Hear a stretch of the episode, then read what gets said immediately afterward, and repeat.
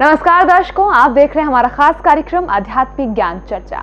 जैसा कि आप जानते हैं, जगत गुरु तत्वदर्शी संत रामपाल जी महाराज जी ने विश्व के सभी धर्म गुरुओं को आध्यात्मिक ज्ञान चर्चा के लिए आमंत्रित किया है।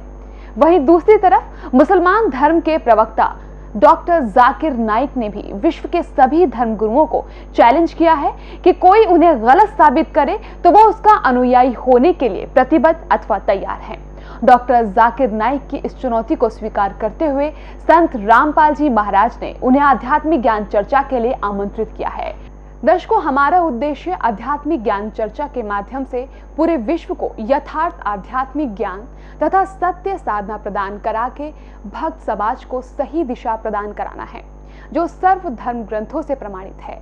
विश्व के सर्व धर्म गुरुओं से निवेदन है कि वे हमारे इस जनहित के कार्य को सफल बनाने के लिए तथा भक्त समाज को सही दिशा देने के लिए आगे आए। अब तक जिन भी संत महात्माओं ने हमारे इस खास कार्यक्रम में भाग लिया है, हम उन सभी का धन्यवाद करते हैं। आज के इस प्रोग्राम में भाग ले रहे मुसलमान धर्म के सुप्रसिद्ध प्रवक्ता डॉक्टर जाकिर नाइक तथा जगत गुरु तत्वदर्शी संत रामपाल जी महाराज जी की इस आध्यात्मिक ज्ञान चर्चा को सुनकर आपको स्वयं निर्णय करना है कि क्या सत्य है और क्या असत्य है। अल्हम्दुलिल्लाह। वस्सलातु वस्सलाम अल रसूलिल्लाह व अला आलि वसाबी अजमईन। अम्मा बाद। अऊज़ु बिल्लाहि मिनश शैतानिर रजीम। बिस्मिल्लाहिर रहमानिर रहीम। कुल, या अहलल किताब तालो इला कलमतिन सवाइम बैन बैनकुम अल्ला नअबद वला नुश्रिक बिही शैय्यन वला यत्तखिज़ बादुन बादन अरबाबन मिन दुनिल्लाह तवल्लो फकुलु शदु बिअन्ना मुस्लिमून रब्बि इश्रह सदरी वयस्सिर अमरी वहलुल उक़्दतम मिन यफ़क़हु क़ौली मेरे मोहतरम बुज़ुर्गों और मेरे अज़ीज़ भाइयों और बहनों, मैं आप सबका खैर मकदम करता हूँ। इस्लामिक तरीके से, अस्सलाम वालेकुम वरहमतुल्लाहि आज के तकरीर का मौजू है, हिंदू धर्म और मज़हब इस्लाम में यकसानियत। मैंने इस तकरीर के शुरू में कुरान मजीद की एक आयत सुर अल इमरान सुरा नंबर तीन, आयत नंबर चौसठ की तिलावत की, जिसमें अल्लाह सुबहाना तला फरमाते हैं, कुल या अहल किताब? कहो अहले किताब से, तालो इला कलमतिन सवा इम बैना बैनकुम, आओ उस बात की तरफ़ जो आप और हम में यकसा है। सबसे पहली बात है अल्लाह नाबुदा इल्लल्लाह, हम सिर्फ़ अल्लाह सुबहाना व ताला, सिर्फ़ खुदा की इबादत करें। वना नुश्रिका भी शैयों हम खुदा के साथ किसी और को शरीक न करें। वला य तखीजबाद नबाद दन अरबाबन मिल्ला हम हमारे में से किसी और को खुदा के अलावा किसी को रब ना बनाए। फन तवल्लो। अगर वो मुड़ जाए। फकुल शदु बेन्ना मुस्लिमून। हम शहादत देते हैं कि हम मुस्लिम हैं और हम हमारी सारी रजा अल्लाह के हवाले करते हैं। ये कुरान मजीद की आयत कहती है, कुल या अहल किताब। कहो अहले किताब से यहूद और नसारा से। ये आयत खुसूसन अहले किताब के लिए है। लेकिन आम तौर पे ये कोई भी गैर मुसलमान के लिए इस्तेमाल की जाती है। अल्लाह फरमाते हैं, तालो इला कलमतिन सवा इम बैनकुम। आओ उस बात की तरफ़ जो आप और हम यकसा है। सबसे पहली बात अल्लाह नाबुदा इल्लल्लाह। हम सिर्फ़ एक खुदा की इबादत करें। कोई भी मज़हब कोई भी धर्म समझने के लिए हमें धर्म के मानने वालों को नहीं देखना चाहिए। क्योंकि अक्सर धर्म के मानने वाले या मज़हब के मानने वाले खुद नहीं जानते उनका धर्म या उनका मज़हब क्या कह रहा है। सबसे अच्छा और सबसे बेहतरीन तरीका कोई भी धर्म या मज़हब को जानने के लिए है कि उस मज़हब की किताबों का मुताला कीजिए। इसीलिए अगर हम हिंदू धर्म को जानना चाहते हैं तो हमें हिंदू को नहीं देखना चाहिए। हमें तहकीक करना चाहिए हिंदू धर्म की किताबों का। और सबसे ऊँची, सबसे अहम हिंदू धर्म की किताब है वेद। ये वेद हिंदू धर्म में सबसे अहम किताब है। उसके बाद है उपनिषद, पुराणास, इतिहास मनुस्मृति, लेकिन सबसे अहम है वेद। अगर हम मज़हब इस्लाम को जानना चाहते हैं तो हमें मुसलमानों को नहीं देखना चाहिए। हमें तहकीक करना चाहिए मज़हब इस्लाम की किताबों का। और सबसे अहम किताब मज़हब इस्लाम में है, कुरान मजीद। कुरान मजीद सबसे अहम किताब है मज़हब इस्लाम में। हमें पता लगता है कि इस्लाम में ईमान के छह अरकान हैं।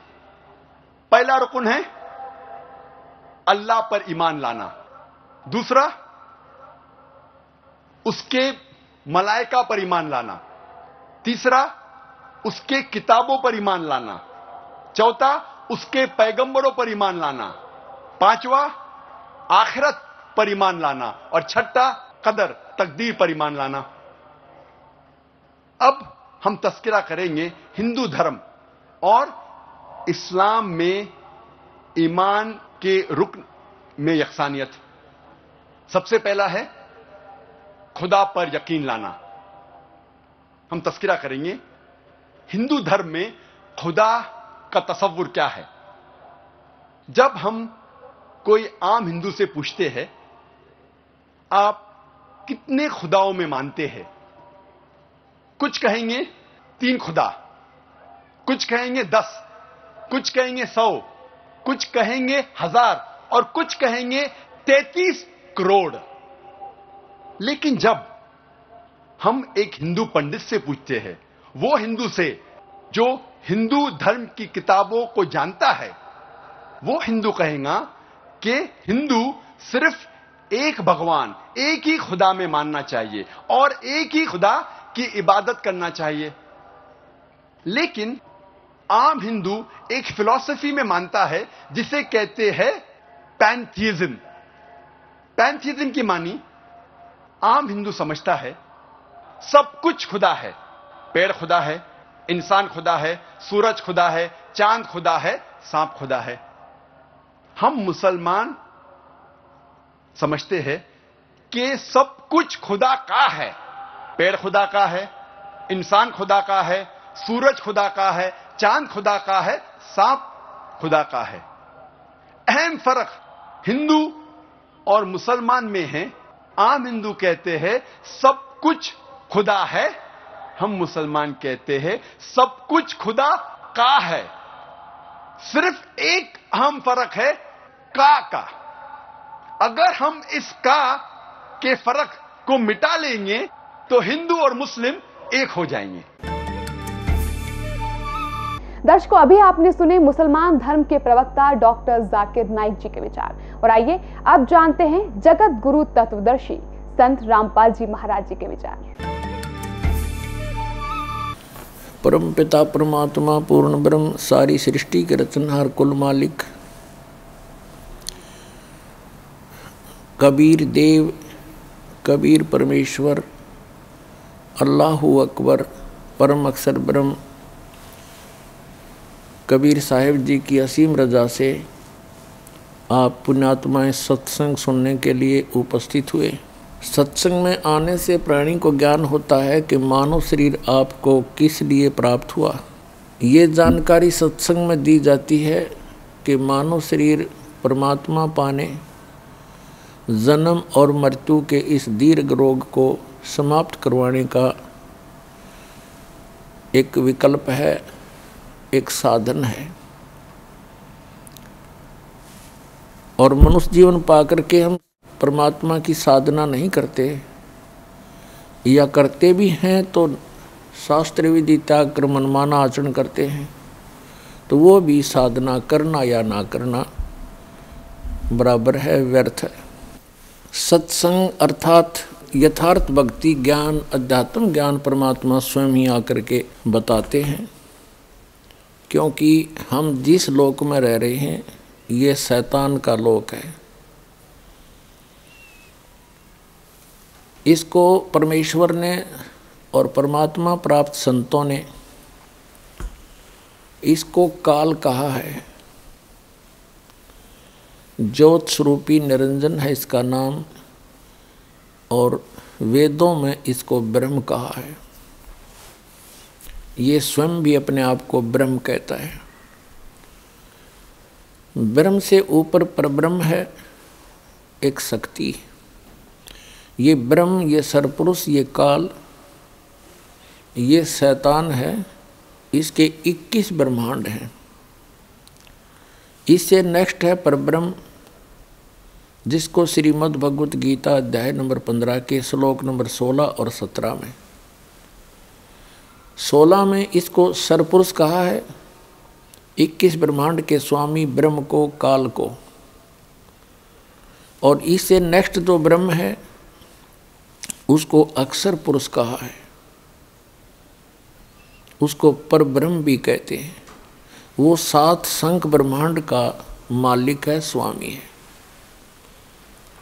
और इनसे ऊपर तीसरे नंबर का ओवरऑल कंट्रोलर जो है, वो परम अक्षर ब्रह्म है, उसको परम अक्षर पुरुष भी कहते हैं, उसको अल्लाह ताला भी कहते हैं, उसको अल्लाह अकबर भी कहते हैं, उसको कंप्लीट गॉड भी कहते हैं। तो जो ये ब्रह्म है, इसको सरपुरुष भी कहते हैं, इसको काल भी कहते हैं संतों ने इसे काल कसाई भी कहा इसको शैतान भी कहा है। इसी काल ने चारों वेदों का ज्ञान बताया। इसी काल ब्रह्म ने श्रीमद् भगवत गीता का ज्ञान श्री कृष्ण में प्रवेश करके बोला। इसी काल ब्रह्म ने कुरान शरीफ का ज्ञान, कुरान मजीद का ज्ञान जबरिल देवता के माध्यम से, जबरिल फरिश्ते के माध्यम से हज़रत मोहम्मद जी तक पहुँचाया। ये काल है और इसी ने पवित्र बाइबल का ज्ञान भी इसी काल ने बोला। अपने आत्माओं, ये काल जो है एक ऐसा शैतान है, ऐसा एलिमेंट है। ये नहीं चाहता कि ये जीव सुखी रहें। ये नहीं चाहता कि इनको अल्लाह ताला की, अर्थात परम अक्षर ब्रह्म की जानकारी हो जाए ये अपने सत्र का ज्ञान देता है, फिर अंत में ऑप्शन छोड़ देता है। कि उस अल्लाह अकबर की, अर्थात उस परम अक्षर ब्रह्म की जानकारी। किसी बाखबर से पूछो, अर्थात तत्वदर्शी संत से जानो। श्रीमद् भगवत गीता, अध्याय नंबर चार के श्लोक नंबर चौंतीस में गीता ज्ञानदाता कहता है कि जो ज्ञान गीता अध्याय नंबर चार के श्लोक नंबर बत्तीस और चौंतीस का ये मिला जुला सारांश है कि पूर्ण परमात्मा स्वयं आकर के अपने मुख कमल से यथार्थ भक्ति ज्ञान सुनाता है, बताता है, अच्छी आत्माओं को मिलता है और वो ज्ञान तत्व ज्ञान होता है। चौथे अध्याय के चौंतीसवें श्लोक में कहा है कि अर्जुन, उस तत्व ज्ञान को जो परमेश्वर सच्चिदानंद गण ब्रह्म अपने मुख कमल से आकर बताता है। उस तत्व ज्ञान को तू तत्वदर्शी संतों के पास जाकर समझ, उनको दंडवत प्रणाम करने से, कपट छोड़कर, नम्रतापूर्वक प्रसन्न करने से वह तत्वदर्शी संत तुझे तत्व ज्ञान का उपदेश करेंगे। इसी प्रकार यजुर्वेद अध्याय नंबर 40 के श्लोक नंबर 10 में स्पष्ट किया है कि कोई तो परमात्मा को संभवात कहते हैं संभवात माने जन्म लेने वाला श्री राम और श्री कृष्ण के रूप में मानते हैं अधिकतर लोग। और कुछ असंभवात कहते हैं, वो कभी जन्म लेता ही नहीं, या आता ही नहीं। तो वो परमात्मा कैसा है, उसकी जानकारी धीरा नाम तत्वदर्शी संतों से पूछो। और कुरान शरीफ के अंदर सूरत फुरकान 25 आयत नंबर बावन से उनसठ में स्पष्ट किया है कि कबीर नामक अल्लाह अल्लाह कबीर, यानी बड़ा भगवान। उसकी जानकारी किसी बाखबर से पूछो और वो वही है जिसने छह दिन में सृष्टि रची और सातवें दिन तकत पर जा बैठा। इससे सिद्ध होगा कि तीनों होली बुक्स में तीनों पवित्र सदग्रंथों में। पवित्र कुरान श्री पवित्र श्रीमद् भगवद गीता, पवित्र वेद। इनमें वो तत्व ज्ञान नहीं है। यदि वो तत्व ज्ञान होता तो ये शब्द इन सदग्रंथों में नहीं होते कि वो ज्ञान, जो वास्तविक ज्ञान है, तत्व ज्ञान है वो पूर्ण परमात्मा है, उसकी जानकारी किसी बाखबर से पूछो। बाखबर माने इलम वाले से तत्वदर्शी संत से। ये तीनों सदग्रंथ इनकम्प्लीट ज्ञान रखते हैं। अधूरा ज्ञान है इनके अंदर। कुरान शरीफ, श्रीमद् भगवद गीता और ये चारों वेद। यदि इनमें वो ज्ञान होता तो एक सूरत और बोल देता, एक अध्याय और बोल देता, लेकिन वो उस तत्व ज्ञान से अपरिचित है। इन तीनों ग्रंथों का ज्ञानदाता ये सरपुरुष है, ये ब्रह्म है। ये अल्लाह ताला नहीं है, ये कंप्लीट गॉड नहीं है। वो तो कंप्लीट गॉड की तो जानकारी किसी और से जानने के लिए कह रहा है, वो है अल्लाह ताला। वो है समृद्ध परमात्मा। तो पुण्यात्माओं, उस अल्लाह ताला ने स्वयं आकर ही यथार्थ ज्ञान दिया है। वो समर्थ परमात्मा है वो पूर्ण परमात्मा है। तो पुण्यात्माओं, हम जिस लोक में रह रहे हैं, ये लोक ठीक नहीं है। ये इस काल भगवान का लोक है, ये नहीं चाहता कि यहाँ के प्राणियों को उस पूर्ण परमात्मा की जानकारी हो, इसलिए ऑप्शन छोड़ देता है कि उसकी जानकारी किसी बाखबर से, तत्वदर्शी संत से पूछो। और अपने सत्र का ज्ञान इन सदग्रंथों के अंदर से वो बता करके अपने संत बेज के इस ज्ञान का ढोल पिटवा देता है।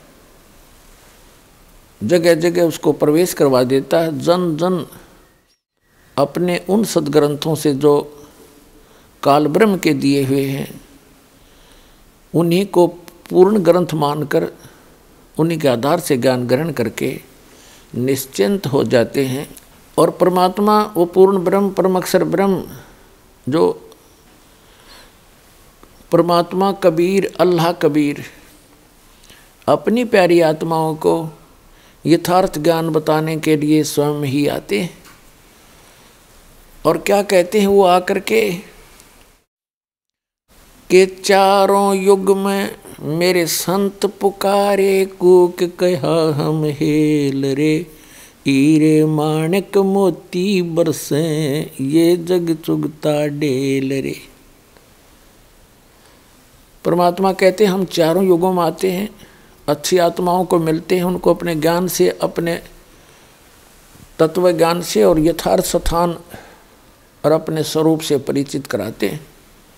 फिर वो मेरे से परिचित संत भी मेरी महिमा का गुणगान करते हैं। यथार्थ भक्ति ज्ञान साधकों को बताते हैं। लेकिन उससे पहले ये काल भगवान, ये ब्रह्म अपने अज्ञान को प्रत्येक मानव के अंदर पहले से ही ये भर देता है आठ देता है। जब परमात्मा आते हैं या उनके संत आते हैं, परमात्मा से परिचित, तब सभी उस काल के अज्ञान को ग्रहण करके परमात्मा का विरोध करते हैं। अपने भगवान के उस यथार्थ ज्ञान को सुनते नहीं। और वो साधनाएँ करते हैं जो इनको कभी मोक्ष नहीं दे सकती। इसलिए परमात्मा कहते हैं, चारों युग में संत पुकारे, कोक कहा हम हेल रे? हीरे माणक मोती बरसे, ये जग चुगता ढेल रे? कबीर साहब कहते हैं, वो अल्लाह अकबर कहते हैं, पूर्ण मोक्षदायक ज्ञान और पूर्ण मोक्षदायक वो सत साधना रूपी हीरे और मोतियों की वर्षा करते हैं। लेकिन ये भोली आत्माएँ हमारे इस यथार्थ ज्ञान को ना सुनकर, ना समझकर, ग्रहण ना करके ये वो साधनाएँ कर रहे हैं जो इनको कोई लाभ नहीं दे सकती, जन्म मरण का दुख नहीं दूर कर सकते और इनके जो प्रारब्ध के अंदर, अर्थात जो किस्मत के अंदर दुख है पाप कर्मों के कारण दुख होते हैं तो वो पापों का नाश भी वो साधनाएँ नहीं कर सकती। अर्थात वो कंकर पत्थर इकट्ठे किए बैठे हैं जो शास्त्र अनुकूल साधना ना करके, समर्थ भगवान की भक्ति ना करके, अन्य उपासना जो करते हो, अन्य साधनाएँ करते हो, वो तो कंकर पत्थर समझो, यानी डले इकट्ठे कर रखे और जो यथार्थ साधना है वो हीरे मोती लाल हैं। क्या कहना चाहते हैं कि चारों युग में संत पुकारे और कूक कहा, हम हेल रे, हमने भी ऊँची आवाज़ लगा लगा कर जगह जगह जाके। ये बताना चाहा कि हीरे मोती माणक बरसे और ये जग चुभता ढेल रे। ये बोली आत्माएँ लाल और हीरे मोतियों से परिचित ना होने के कारण इन कंकर पत्थर डलों को बहुमूल्य जानकर इनको उठाए फिर रहे हैं। फिर बताते हैं, पर भी लेन जात है दुनिया, हमारा ज्ञान किन्हें ना सुनिया। तो पुण्यात्माओं, ये परमात्मा बड़े दयालु हैं, ये रहमत वाले हैं। और जैसे जो कुरान शरीफ का ज्ञान देता है और श्रीमद् भगवत गीता का ज्ञान दाता है और जो वेदों का ज्ञान दाता है, ये कंप्लीट गॉड नहीं है, ये रहमत नहीं कर सकता। ये किसी के संस्कार को चेंज नहीं कर सकता। यदि किसी का शुभ संस्कार है तो शुभ ही मिलेगा। और किसी के ऊपर कोई पाप कर्म का संकट आना है तो आवे ही आवेगा। उसको रोक नहीं बदल सकते। केवल एक कंप्लीट गॉड जो है, अल्लाह ताला बोलते हैं, जिसको कादर भगवान बोलते हैं समृद्ध परमात्मा कहते हैं। उसको वेदों में, गीता में परम अक्षर ब्रह्म कहा है, पूर्ण पुरुष पूर्ण परमात्मा कहा है, और संत बादशाह में उसको सत्य पुरुष कहते हैं। और कुरान शरीफ की भाषा में उसको अल्लाह अकबर कहते हैं, अल्लाह ताला कहते हैं। तो वो समृद्ध परमात्मा है, वो हमारे संस्कारों को बदल सकता है। हमारे भाग्य में यदि कोई हानि होनी है, कोई पुत्र की मृत्यु होनी है, पुत्री की होनी है, या हमारा ही कोई ऐसा संस्कार मृत्यु का है या कोई रोग का है तो वो कंप्लीट गॉड वो समृद्ध परमात्मा उस संकट को समाप्त कर देता है, वो दुख नहीं आने देता। पुणात्मा कबीर परमेश्वर जी ने हमें आकर के बताया है, उस अल्लाह अकबर ने, कंप्लीट गॉड ने, कि तुम सब मेरे बच्चे हो, यहाँ काल ने आपको भ्रमित कर दिया, गलत ज्ञान दे के।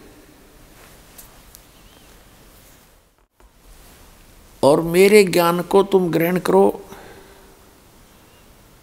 मेरे संतों पर विश्वास करो, जो मुझे मिले हैं, जिनको मैं सतलोक लेकर गया था, उनको वापस छोड़ा है। वो मेरे परम संत हैं, उनकी वाणी पर विश्वास करो। वो कौन कौन हैं, आदरणीय धर्मदास साहिब जी, बांधवगढ़ वाले। आदरणीय मुलुकदास साहिब जी आदरणीय नानक साहिब जी, आदरणीय दादू साहिब जी, आदरणीय गरीबदास साहिब जी, गाँव छुड़ानी जिला दद्दर हरियाणा वाले। आदरणीय गीसा दास साहिब जी, गाँव खेकड़ा जिला मेरठ, उत्तर प्रदेश वाले। आदरणीय स्वामी रामानंद जी, जो काशी के अंदर हुए हैं महापुरुष, उनको परमात्मा मिले। तो इन महापुरुषों ने परमात्मा का वो स्थान देखा। जिसको श्रीमद् भगवत गीता अध्याय नंबर अठारह के श्लोक नंबर बैसठ में कहा है कि अर्जुन, तू सर्वभाव से उस परमेश्वर की शरण में जा। उसकी कृपा से ही तू परम शांति को और सनातन परम धाम को प्राप्त होगा। शाश्वत स्थान को प्राप्त होगा। शाश्वत माने जिसका कभी नाश ना हो, सदा रहने वाला। गीता अध्याय नंबर पंद्रह के श्लोक नंबर एक से लेकर चार में कहा है कि तत्वदर्शी संत की पहचान बताई है कि जब तत्वदर्शी संत आपको मिल जावे, उसके पश्चात परमेश्वर के उस परम पद की खोज करनी चाहिए। जहाँ जाने के बाद साधक फिर लौटकर कभी संसार में नहीं आते। उनका पुनर्जन्म फिर नहीं होता। तो वो स्थान जो है, उसकी जानकारी देने के लिए परमात्मा स्वयं आते हैं। और वो अल्लाह अकबर, अल्लाह कबीर, परम अक्षर ब्रह्म। उन्होंने आकर के वो ज्ञान दिया है और उन महापुरुषों को वहाँ लेकर गए, उस शाश्वत स्थान में, संत भाषा में उसको हम सतलोक कहते सतलोक माने अविनाशी स्थान। और वहाँ से फिर ले जाकर उनको सबको वापस लाए। उन महापुरुषों ने अपने आँखों देखा। ऊपर परमात्मा की सतिथि कैसा है भगवान?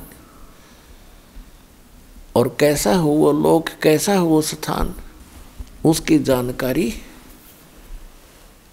उन महापुरुषों ने आँखों देखी, बताई और अपनी अमृतवाणी में एफिडेविट दिया। अब परमात्मा क्या बताते हैं? जो जन मेरी शरण है ताका हूँ दासे गेल गेल लाग्या फिरूं जब तक धरती आकाश। परमात्मा क्या बताते हैं कि जो व्यक्ति, जो प्राणी एक बार मेरी शरण में आ गया, उसके साथ मैं तब तक रहूँगा जब तक ये परलय नहीं होगी। जब तक धरती और आकाश रहेगा और फिर उनको पार करूँगा बार बार मिलूँगा। तो पुण्यात्मा, वो परमात्मा हमारे हमदर्द हैं, हमारे जो है, मेहरबान हैं, रहमत वाले हैं। हमारे दुखों का भी वो नाश कर सकते हैं। हमारे पापों का नाश वही करते हैं। उसके लिए क्या बताया है कि वो पूर्ण परमात्मा स्वयं आकर अपनी जानकारी देते हैं? और जिन महापुरुषों ने परमात्मा उस समर्थ भगवान को सतलोक में, शाश्वत स्थान में देखा, उन्होंने आकर के फिर जो ज्ञान दिया, उन्होंने अपनी अमृतवाणी में बोला है, जो बहुत बार आपको सुनाया है। पुण्यात्माओं परमात्मा पाने के लिए, पूर्ण मोक्ष प्राप्ति के लिए सबसे पहले हमने गुरु बनाना पड़ता है। गुरु धारण करना पड़ता है। कहते हैं कि उस परमेश्वर ने उस सूक्ष्म वेद में जो अपने आप आकर अपने मुख कमल से वो पूर्ण परमात्मा अल्लाह ताला कंप्लीट गॉड है। परम अक्षर ब्रह्म स्वयं आकर ज्ञान देते हैं। उसमें कहा है वो सूक्ष्म वेद कहलाता है, उसको तत्व ज्ञान भी कहते हैं। उस तत्व ज्ञान में कहा है कि गुरु बिन माला फेरते गुरु बिन देते दान गुरु बिन दोनों निष्फल हैं से पूछो वेद पुराण। और गुरु भी पूरा हो, ये नकली गुरुओं से नहीं बात बनती है। गुरु पूरा हो, तत्वदर्शी हो श्रीमद् भगवत गीता अध्याय नंबर पंद्रह के श्लोक नंबर एक में तत्वदर्शी संत अर्थात पूर्ण गुरु की, पूर्ण मार्गदर्शक की जानकारी दी है। ये उल्टा लटका हुआ संसार रूपी वृक्ष है। ऊपर को जड़ है, नीचे को तीनों गुण रूपी शाखा है। ये सिर्फ़ संकेत दिया है। ऊपर को जड़ है, नीचे को शाखा, ये उल्टा लटका हुआ संसार रूपी वृक्ष है। और जो संत इसके सभी विभागों को बता देगा वो तत्वदर्शी संत है। अर्थात जो पूरी कंप्लीट क्रिएशन ऑफ़ वर्ल्ड जानता है। यानी पूर्ण रूप से सारी सृष्टि की रचना से जो परिचित है, वो तत्वदर्शी संत है। उल्टा लटका हुआ संसार रूपी वृक्ष के बारे में गीता अध्याय नंबर पंद्रह के श्लोक नंबर एक से चार में वर्णन किया है, उसका थोड़ा सा आपको दिखाते हैं रूप रूप कराते हैं। ये देखिएगा, ये संसार रूपी उल्टा लटका हुआ एक पीपल का वृक्ष जानो, ये ऐसा है। ये संसार रूपी उल्टा लटका हुआ एक वृक्ष है। ये जड़ है, ये तना है, ये मोटी डार है और ये तीन शाखाएँ हैं। ऐसी ऐसी और भी बहुत सारी डार होती हैं। एक पेड़ के तो ये जो ज़मीन से बाहर दिखाई देता जो पोर्शन इसको पेड़ बोलते हैं, टरी बोलते हैं, वृक्ष बोलते हैं। और ज़मीन के अंदर जो प्रोक्स होता है, गुप्त होता है, वो जड़ें होती हैं। तो ज़मीन से बाहर दिखता है, उसको पेड़ बोलते हैं। तो उल्टा लटका हुआ संसार रूपी वृक्ष ये तना है, ये मोटी डार है ये तीन शाखाएँ कबीर परमेश्वर जी स्वयं आकर के उस सूक्ष्म वेद में अर्थात तत्व ज्ञान के अंदर स्वयं बताया परमात्मा ने, अक्सर पुरुष एक पेड़ है, निरंजन कहो, सरपुरुष कहो, सरपुरुष वा की डार और तीनों देवा शाखा हैं, ये पात रूप संसार। उस सूक्ष्म वेद में बताया है परमात्मा ने, स्वयं कि अक्सर पुरुष एक पेड़ है जो ज़मीन से बाहर दिखता है, ये पेड़ से ही शुरू होता है। ये तना है, ये तना तो अक्सर पुरुष समझो। इसके ऊपर फिर डार है, ये सरपुरुष अक्सर पुरुष एक पेड़ है सरपुरुष वा की डार, और तीनों देवा शाखा हैं। रजगुण ब्रह्मा जी, सतगुण विष्णु जी, तमगुण शिव जी। और ये पात रूप संसार, और ये छोटी छोटी टहनियाँ हैं, ये समझो। ये देवता समझो। और आगे हम ये पात रूप संसार। और ये जो जड़ है, ये परम अक्षर ब्रह्म है, ये पूर्ण ब्रह्म परमेश्वर है, ये अल्लाह ताला है, इसको अल्लाह ताला कहते हैं कंप्लीट गॉड बोलते हैं। और दूसरे शब्दों में ये कौन है? ये है। पूर्ण ब्रह्म कबीर साहेब परम अक्षर ब्रह्म, ये परमात्मा है, वो पूर्ण ब्रह्म। परम अक्षर ब्रह्म। अक्षर पुरुष हुआ क्या? इसकी, इसका तना है और सर पुरुष ये मोटी डार है और तीनों देवा शाखा है, ये पात रूप संसार। अब आप जी को श्रीमद् भगवत गीता से रूबरू कराते हैं। पुणात्माओं पवित्र श्रीमद् भगवत गीता, पवित्र ऋग्वेद, यजुर्वेद, सामवेद और अथर्वेद। ये विश्व के सभी मानव मात्र के लिए एक सदग्रंथ है। एक आप विचार कर लेना, जिस पुस्तक के अंदर मांस खाने का प्रावधान है, वो गॉड गिवन स्पिरिचुअल नॉलेज नहीं हो सकता। ये तो एक आम बच्चा भी बता देगा। तो पवित्र चारों वेदों में, पवित्र श्रीमद् भगवद गीता में कहीं पर भी मांस खाने का आदेश नहीं है। और ये पूरे मानव मात्र के लिए है। कोई भी सदग्रंथ कोई समय विशेष के लिए नहीं होता, या जाति या कौम विशेष के लिए नहीं होता, या किसी ग्रुप समुदाय का नहीं होता। हम समुदाय बाद में बना बैठते हैं। जैसे ये पवित्र वेद, पवित्र गीता जब बोले गए थे, उसमें कोई मज़हब था ही नहीं, कोई धर्म अन्य था नहीं। एक सनातन धर्म था। और जो परमात्मा आते हैं चारों युगों में, वो आदि सनातन धर्म का ज्ञान कराते हैं। आदि सनातन। आदि सनातन से भी हटकर फिर सनातन धर्म बन जाता है।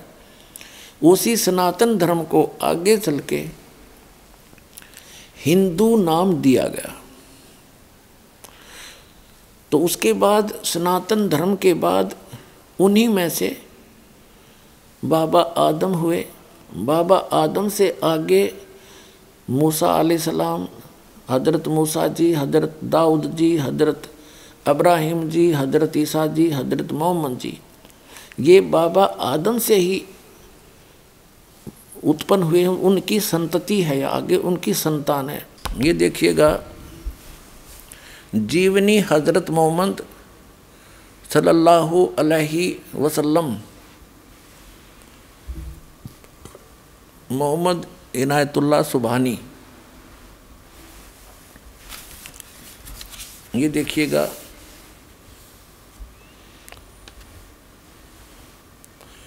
इनायतुल्ला सुबहानी अनुवादक नसीम गाजी फलाही, मकरजी मकतबा, इस्लामी पब्लिशर्स नई दिल्ली।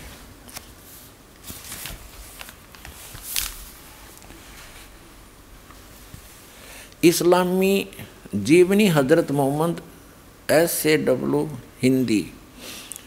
इस्लामी साहित्य ट्रस्ट प्रकाशन एट्टी वन इक्यासी सर्वाधिकार प्रकाश का अधीन। नाम मूल किताब मोहम्मद अरबी उर्दू। प्रकाशक हैं मरकजी मकतबा, पब्लिशर्स डी तीन सौ सात दावत नगर, अब्बुल फजल इनकलेव जामिया नगर नई दिल्ली, दूरभाष इतने इतने फैक्स नंबर इतने। और मुद्रक हैं H S offset printer Delhi, मुद्रक। देखिएगा, पृष्ठ सौ सात पर ही पढ़ रहे हैं। प्यारे नबी सलल ने तकरीर करते हुए यह भी बताया कि मुसलमान, आप कैसे रहें? फिर यहाँ बताया है, लोगों, तुम्हारा रब एक है, तुम्हारा बाप एक है, तुम सब आदम के बेटे हो और आदम मिट्टी से बने हैं। खुदा के नज़दीक तुम में सबसे बेहतर वह है जो खुदा से सबसे ज़्यादा डरने वाला हो। और बाबा आदम कौन थे? ये ऋषभ देव जी थे। ऋषभ देव जो जैन धर्म के प्रवर्तक माने जाते हैं। अपनात्माओं अध्यात्म ज्ञान को समझने के लिए हमने अपनी अपनी डफड़ी नहीं बजानी, बतेरे दिन बजा ली। हमने सभी सदग्रंथों को, सभी इतिहासों को साथ लेना पड़ेगा जितने महापुरुष हुए हैं। अब जैन धर्म का इतिहास दिखाते हैं आपको। ये देखिएगा, आओ जैन धर्म को जाने। ये पुस्तक है प्रवीण चंद्र जैन, एम ए शास्त्री। ये पुस्तक है, आओ जैन धर्म को जाने। लेखक है प्रवीण चंद्र जैन, एम ए शास्त्री, जम्बूद्वीप स्तनापुर प्रकाशक श्रीमती सुनीता जैन, जम्बूद्वीप स्तनापुर मेरठ, उत्तर प्रदेश। अब ये यहाँ से छप, ये है सारा कुछ। प्राप्ति स्थान है संजय कुमार, विजय कुमार, जैन कानपुर वाले जम्बूद्वीप इस्तनापुर मेरठ। जैन साहित्य, सदन, चांदनी चौक, दिल्ली। राजकुमार, जैन कमलाबाई, आश्रम, महावीर जी दी जैन मंदिर। शांति, ये सारा कुछ। और यहाँ से जम्बूदीप अस्तनापुर धीरेन्द्र जैन न्यू अदस्य सेट प्रिंटर्स, मेरठ से छपी है इसके एक सौ चौवन पृष्ठ पर आपको ले चलते हैं। इसके एक सौ चौवन पृष्ठ पर दिखाते हैं। आओ जैन धर्म को जाने। इन्होंने क्या बताया है कि भगवान श्री आदिनाथ, यानी रसभ देव को इस्लाम धर्म में भगवान आदिनाथ को क्या माना गया है? उत्तर है बाबा आदम। ऋषभ देव जी जो जैन धर्म के प्रवर्तक हैं, वो मृत्यु के उपरांत बाबा आदम के रूप में प्रकट हुए। तो हमारे संस्कार आपस में रले मिले हैं। ये बाद में हम बटते चले गए और बांट दिए इस काल भगवान ने। अपने सतर का अलग अलग ज्ञान दे दिया और अपने फरिश्ते भेज के अपने दूत भेज के अलग अलग स्थानों पर अलग अलग ज्ञान से भरम की भरमार कर दी जो वेद विरुद्ध, यानी सूक्ष्म वेद के विपरीत भी है। तो श्रीमद् भगवत गीता में आपको दिखाते हैं तत्वदर्शी संत की पहचान। श्रीमद् भगवत गीता। ये जयदयाल गोविंद का इसके अनुवादक हैं, गीता प्रेस गोरखपुर से प्रकाशित है। अथ पंचदशो अध्याय प्रथम मंत्र। ये पंद्रहवा अध्याय ये प्रथम मंत्र। इसमें क्या कहा है कि ऊर्धव मूलम अध शाखम अश्वथम प्राहु अवम छंदासी यस्य प्रणानी ये तम वेद स वेदवित। इसका अर्थ है ऊर्धव माने ऊपर को, मूल माने जड़ वाला अधय माने नीचे को शाखम माने शाखा वाला। अश्वथम माने पीपल का वृक्ष। प्राहु माने कहा जाता है, ये अवय है अविनाशी। छंदासी यस्य प्रणानी, इसके जो विभाग हैं, वो पत्ते आदि, शाखा आदि इसके विभाग हैं। ये तम वेद, जो उस अज्ञान अंधकार में छुपे हुए उस संसारूपी वृक्ष के विषय में जानता है स वेदवित वह वेद के तात्पर्य को जानने वाला वो तत्वदर्शी संत है। इबिन की अनुवाद देखिएगा। ऊर्धव मूलम का अर्थ इन्होंने कर दिया, आदि पुरुष परमेश्वर मूल वाले। ये बताना था, आदि पुरुष परमेश्वर तो ऊपर को मूल रूपी, मूल रूप है। यो ऊर्धव माने ऊपर अधय माने नीचे होती है। इन्होंने यहाँ गलत कर दिया। ब्रह्मा रूप मुख्य शाखा वाले जिसे, ये गलत कर दिया इन्होंने। इन अकल तो थी नहीं इनके अंदर। ये देखो, इसके साथ में दूसरे श्लोक में अधय माने, अधय दो बार हैं। अधय अधय। इसका अनुवाद इन्होंने यहाँ किया है नेक्स्ट पृष्ठ पे। अधय माने नीचे, अधय माने नीचे और अधय माने नीचे। ऊर्धव माने ऊपर होता है। अब यहाँ देखें ना। अब फिर आगे मंत्र नंबर एक पे, पंद्रहवें अध्याय का मंत्र नंबर एक। ऊर्धव मूलम ऊर्धव मूलम अध शाखम ये कहना था कि ऊपर को जड़, मूल माने जड़। ऊपर को जड़, वादी पुरुष परमेश्वर समझो। और अध शाखम ये नीचे को शाखा वाला। ये संसार रूपी पीपल के वृक्ष को अविनाशी कहते हैं। वेद, ये छंद कह दिया, वेद नहीं। ये जो नीचे शाखा और पत्ते रूपी जो विभाग हैं, छंद माने विभाग, उसके खंड, जिसके पत्ते हैं, कहे गए हैं। उस संसार रूप वृक्ष को जो पुरुष मूल सहित जानता है, जड़ से लेकर पत्तों तक बता देगा। वेद वेद माने जानता है। स वेदवित स माने हुए है, वेदवित माने वेद के तात्पर्य को जानने वाला है। अर्थात वो तत्वदर्शी संत है, जो ऊपर को जड़ वाला और नीचे को शाखा वाले, इस उल्टे लटके संसार रूपी वृक्ष के जो सभी विभाग बता देगा। स वेदवित वो तत्वदर्शी संत है। अब वो स्वयं परमात्मा आते हैं ऋग्वेद मंडल नंबर नौ, सूक्त नंबर छियासी, मंत्र छब्बीस और सत्ताईस में। ऋग्वेद मंडल नंबर नौ, सूक्त बयासी, मंत्र एक, दो, तीन में। ऋग्वेद मंडल नंबर नौ, सुक्त चम्मन फिफ्टी फोर मंत्र तीन में ऋग्वेद मंडल नंबर नौ, सुक्त छियानवे के नाइन्टी सिक्स के, मंत्र नंबर सोलह से लेकर बीस में ऋग्वेद मंडल नंबर नौ, सुक्त चौरानवे के, मंत्र नंबर एक में ऋग्वेद मंडल मंडल नंबर नौ, सुक्त पचानवे के, मंत्र नंबर दो में ऋग्वेद मंडल नंबर नौ सूक्त बीस मंत्र एक में, ऋग्वेद मंडल नंबर नौ, सूक्त नंबर एक, मंत्र नंबर आठ और नौ में, और भी अनेक स्थानों पर। ये प्रमाणित किया गया है कि वो सचिदानंद घन ब्रह्म, यानी पूर्ण परमात्मा, अल्लाह अकबर, वो ऊपर के लोक में रहता है। सब सब भवनों के ऊपर, सब ब्रह्मंडों के ऊपरी अरस कुरस पर अलह तकत है।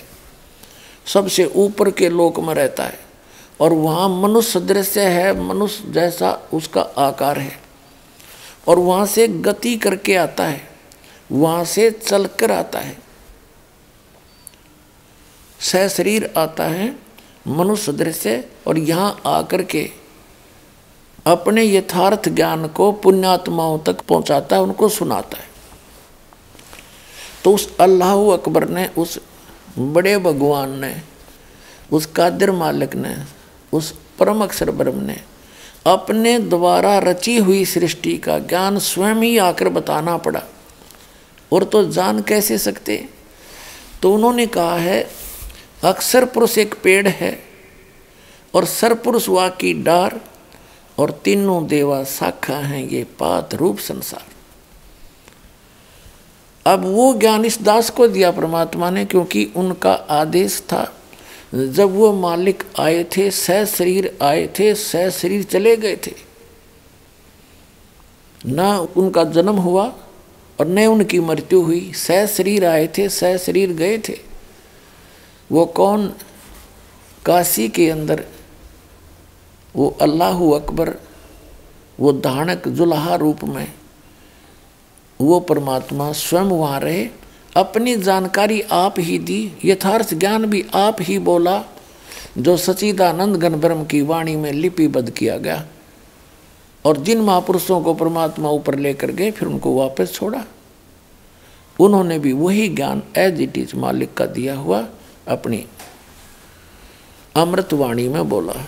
तो इससे क्या स्पष्ट हुआ कि ऊपर को जड़ वाला, ऊपर को जड़ मूल मालिक है, और नीचे को तीनों गुण रूपी शाखा वाला। ये उल्टा लटका हुआ संसार रूपी वृक्ष है। और जो संत इसके सभी विभागों को बता देगा, मूल से लेकर पत्तों तक। मूल कौन परमात्मा है? मूल तो समझो, परम अक्षर ब्रह्म। गीता अध्याय नंबर पंद्रह के श्लोक नंबर सोलह और सत्रह में। तीन परमात्माओं की जानकारी है, तीन पुरुषों की। पुरुष माने प्रभु। एक सर पुरुष एक अक्षर पुरुष और तीसरा परम अक्षर पुरुष। परम अक्षर ब्रह्म कहो सर ब्रह्म कहो सर पुरुष कहो, अक्षर पुरुष कहो, अक्षर ब्रह्म कहो। परम अक्षर पुरुष कहो, परम अक्षर ब्रह्म कहो, उसको अल्लाह ताला कहो, उसको अल्लाह अकबर कहो, परम अक्षर ब्रह्म कहो। और उसको सत्य पुरुष कहो, अविनाशी परमात्मा को उस एक ही परमात्मा के पर्यायवाची शब्द सरपुरुष और सरब्रह्म और ज्योत स्वरूपी निरंजन काल, ये इस काल ब्रह्म के पर्यायवाची शब्द हैं। और परब्रह्म और अक्षर पुरुष, ये इस सात संग ब्रह्मांड के इस सरपुरुष का पर्यायवाची शब्द है। अपनात्माओं जो सरपुरुष है सरपुरुष कहो, इसको सर सर ब्रह्म कहो, इसको काल कहो, शैतान कहो। इसके 21 ब्रह्मांड हैं और 21 ब्रह्मांड के प्राणी जन्म और मृत्यु में सदा रहते हैं। इनकी कभी जन्म और मृत्यु समाप्त नहीं हो सकती। उस पूर्ण परमात्मा ने आके जो मार्ग बताया है, अपनी जानकारी बताई है, उस साधना से फिर ये जन्म और मृत्यु समाप्त हो सकती है। तो सरपुरुष ये 21 ब्रह्मांड का स्वामी है और अक्षर पुरुष ये सात संख ब्रह्मांड का, नील, पद्म संख सात संख ब्रह्मांड का स्वामी है, मालिक है। कंप्लीट गॉड नहीं है, अल्लाह ताला नहीं है। और ये सरपुरुष भी, यानी ब्रह्म भी अल्लाह ताला नहीं है। वो परम अक्षर ब्रह्म, जो असंख्य ब्रह्मांड का स्वामी है, जो इस अक्षर पुरुष के ऊपर भी मालिक है और सर पुरुष के ऊपर, इस ब्रह्म के ऊपर भी।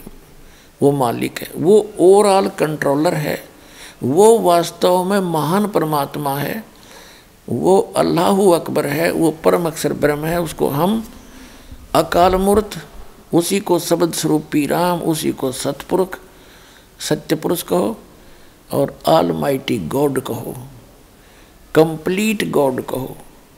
वो परमात्मा है और वही काशी के अंदर, बनारस के अंदर।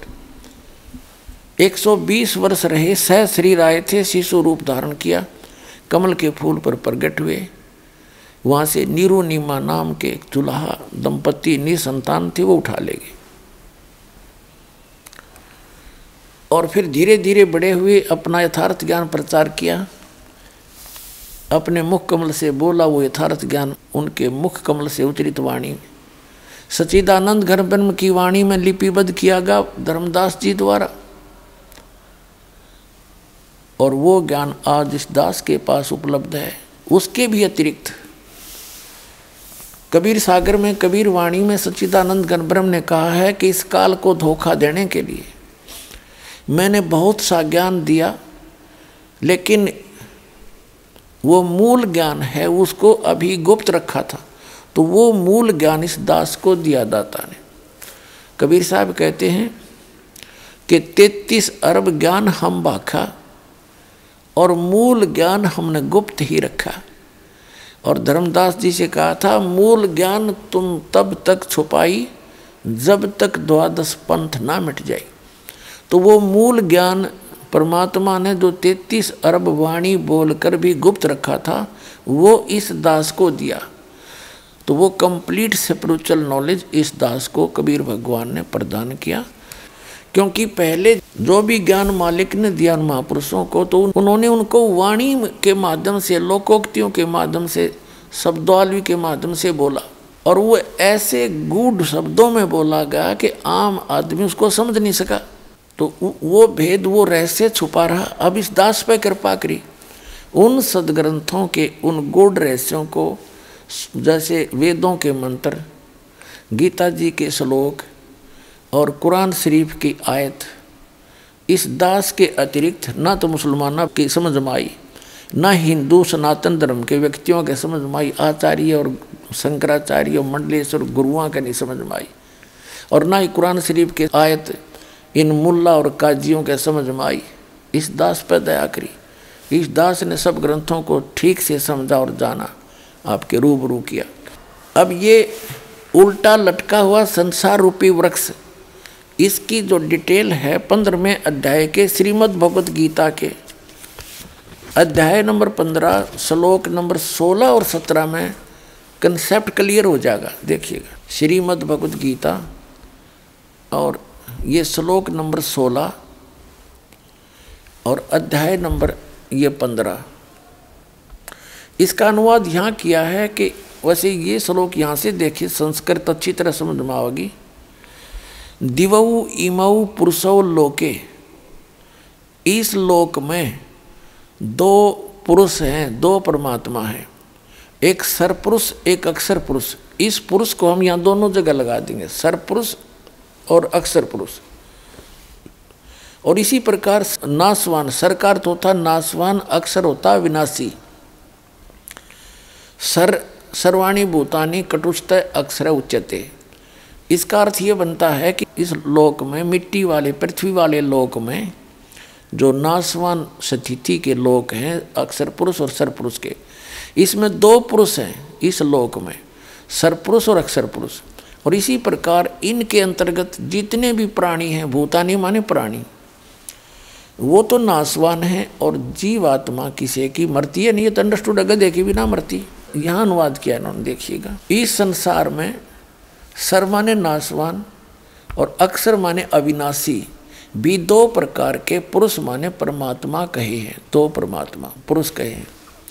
और संपूर्ण प्राणियों के शरीर तो नासवान है और जीवात्मा को अविनाशी कहा जाता फिर यहाँ कहा कि उत्तम पुरुष है तू अन्य, उत्तम पुरुष है तू अन्य, परमात्मा इति उदारते उत्तम पुरुष तो इन दोनों से अन्य है सर पुरुष से और अक्षर पुरुष से।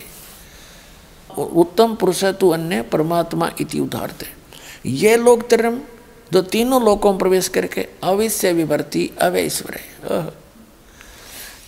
जो तीनों लोकों में प्रवेश करके सबका धारण पोषण करता है, वो है अविनाशी परमात्मा वास्तव में। अपने आत्माओं, जैसे ये सरपुरुष है, ये तो सीधा ही अंडरस्टूड है नासवान है। और अक्सर पुरुष इसको अविनाशी क्यों कहा? अविनाशी पुरुष तो इसका मतलब नाश नहीं होना चाहिए इसका, लेकिन इसको डिफाइन करने के लिए, इसको डिफीड करने के लिए, इसको फेल करने के लिए आगे कहा है कि उत्तम पुरुष है तू अन्य। इन दोनों से और है पुरुषोत्तम, यानी श्रेष्ठ भगवान। और जिसको परमात्मा कहा जाता है, वही तीनों लोकों में प्रवेश करके सबका धारण पोषण करता है, वो है अविनाशी परमात्मा। अब जैसे ये देखिएगा, उल्टा लटका हुआ संसार रूपी वृक्ष। ये तो है परम अक्षर पुरुष। उत्तम पुरुष तो अन्य वो ये है, उत्तम पुरुष तो अन्य। और इसके तीन लोक हैं। जैसे ये तो गुप्त हैं, ऊपर के लोक हैं। और ये अक्षर पुरुष के, ये सरपुरुष का लोक है। और इसी के फिर आगे इस सरपुरुष का ये व्यवस्था है। तो ये अक्षर पुरुष है, ये सरपुरुष है और ये तीनों गुण रूपी शाखा हैं, ये तो बहुत नीच, आगे चल के भगवान हैं, स्वामी हैं। अब ये यहाँ से पौधे को, यानी पेड़ को, खुराक, आहार, पालन पोषण कहाँ से होता है? मूल से होता है, जड़ों से होता है। तो जड़ रूपी वो परम अक्षर ब्रह्म है, वो तो उत्तम पुरुष है, तू अन्य। ये है वो परमात्मा ऊर्ध मूलम, अध शाखम, नीचे को शाखा वाला। ये संसार रूपी वृक्ष है। अब गीता ज्ञान दाता ने और बताया को नहीं, ऊपर न जड़ नीचे न तीनों और शाखा है। अब परमात्मा ने बताया कि अक्षर पुरुष एक पेड़ है, ये अक्षर पुरुष तना है, और सरपुरुष वाकी डार, और तीनों देवा शाखा हैं, ये पात रूप संसार। लेकिन ये गुप्त है, ये दास बताने के लिए भेजा है कि ये कौन है? परमात्मा को तो पता ही था, लेकिन स्वयं अपने आप को कहे तो नहीं दच्चा हो तो इसके लिए एक मीडिएटर की ज़रूरत पड़ती है। ये दास मीडिएटर बना है। आप और भगवान के बीच में आपको परमात्मा समझाने के लिए। पुण्यात्माओं, पहले परमात्मा की परिभाषा, यानी डेफिनेशन ऑफ़ गॉड सुनाते हैं। प्रभु की परिभाषा। प्रभु माने स्वामी, खुदा। अब जो जितने सतर का खुदा है, जितने सतर का अल्लाह है वो उतने सतर का अल्लाह है, उतना उसके, उतनी शक्ति उसमें है। जैसे तहसीलदार भी साहब कहलाता है, और एसडीएम को भी साहब बोलते हैं, सब डिविजनल मजिस्ट्रेट को, और डिप्टी कमिश्नर डीसी को भी साहब कहते हैं, और कमिश्नर को भी साहब कहते हैं, मंत्री, एक प्रांत के मंत्री को भी साहब बोलते हैं, और मुख्यमंत्री जो प्रांत का एक मुखिया होता है उसको भी साहब कहते हैं और केंद्र के मंत्रियों को भी साहब कहते हैं और प्रधानमंत्री को भी साहब कहते हैं। राष्ट्रपति जी को भी साहब कहते हैं, प्रधानमंत्री जी को भी साहब कहते हैं। ये सभी प्रभु हैं, ये सभी खुदा हैं, ये सभी गॉड हैं अपने अपने सतर के। इनकी शक्ति को नकारा नहीं जा सकता, लेकिन इनका कंट्रोलर एक है। राष्ट्रपति और फिर प्रधानमंत्री।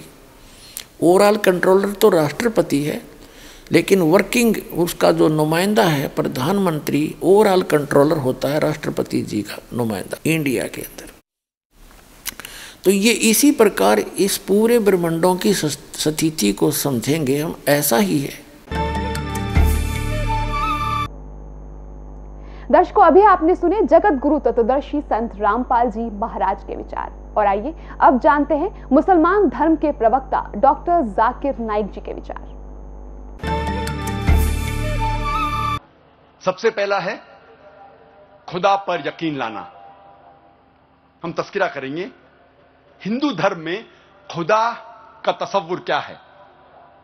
जब हम कोई आम हिंदू से पूछते हैं, आप कितने खुदाओं में मानते हैं? कुछ कहेंगे तीन खुदा। कुछ कहेंगे दस, कुछ कहेंगे सौ, कुछ कहेंगे हज़ार और कुछ कहेंगे तैतीस करोड़।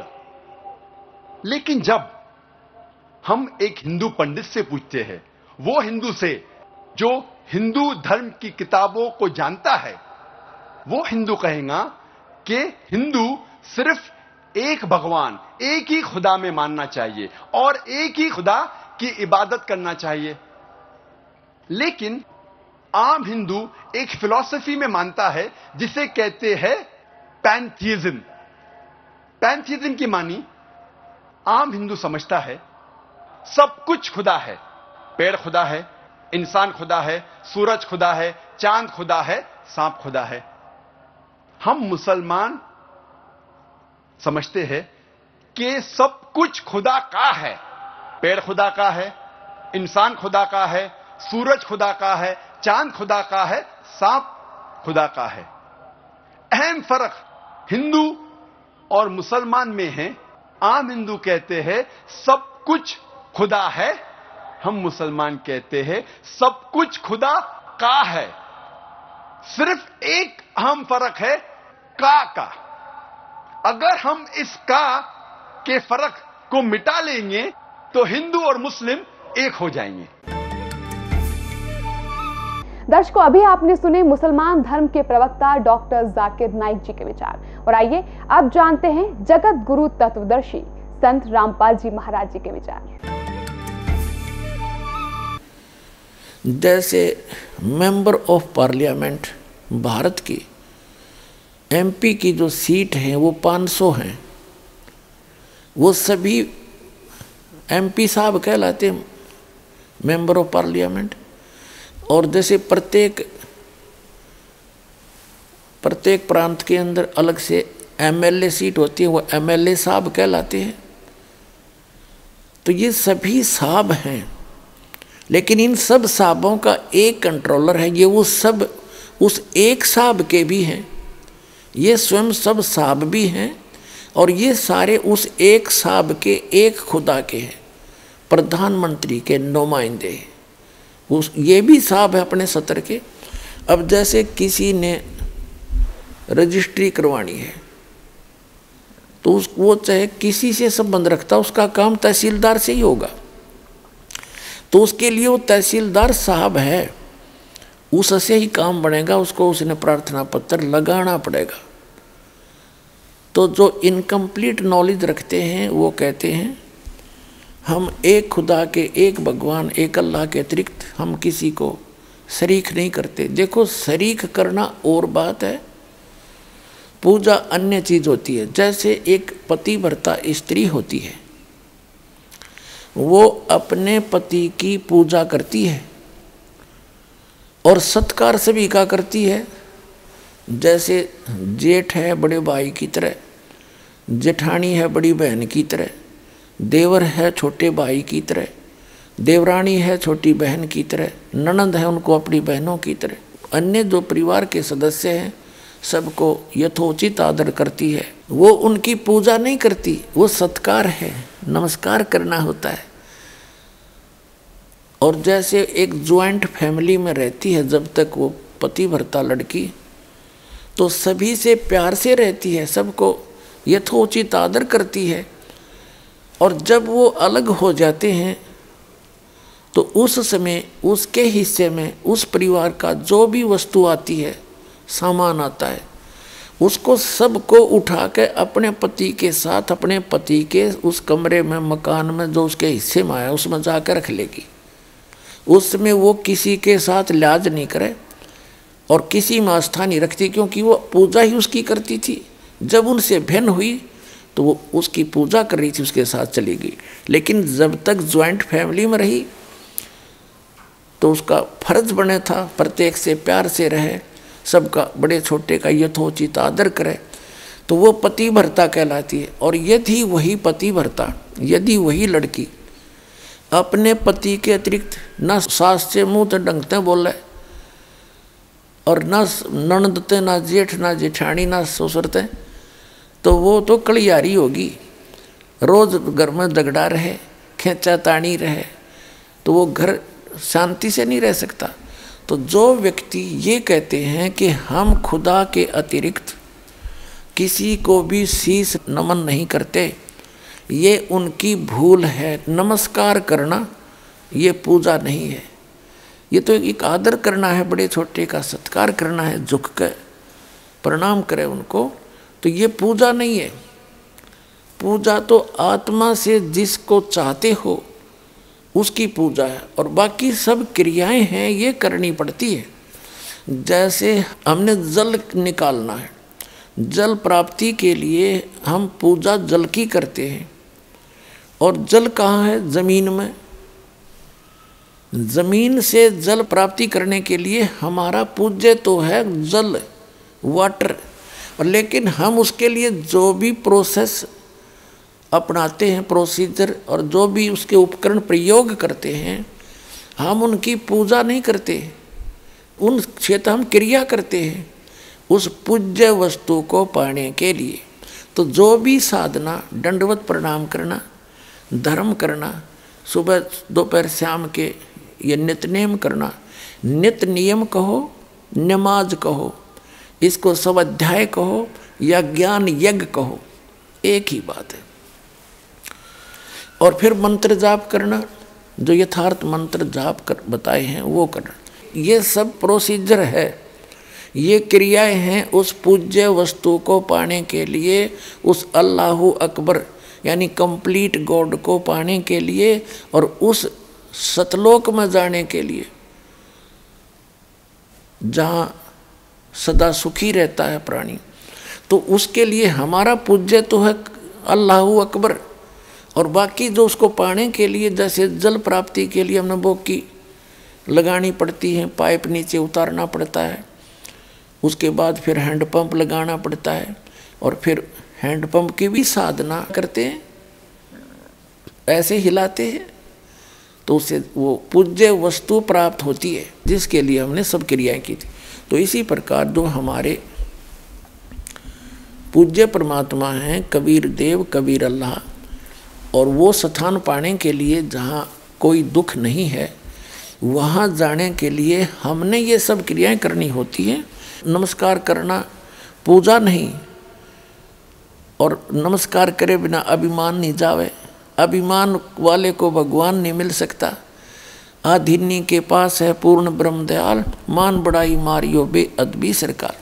आज दास बताना चाह रहा है कि जैसे एक प्रांत है, एक स्टेट, उसमें एक मुख्यमंत्री होता है और अन्य उसके मंत्री होते हैं।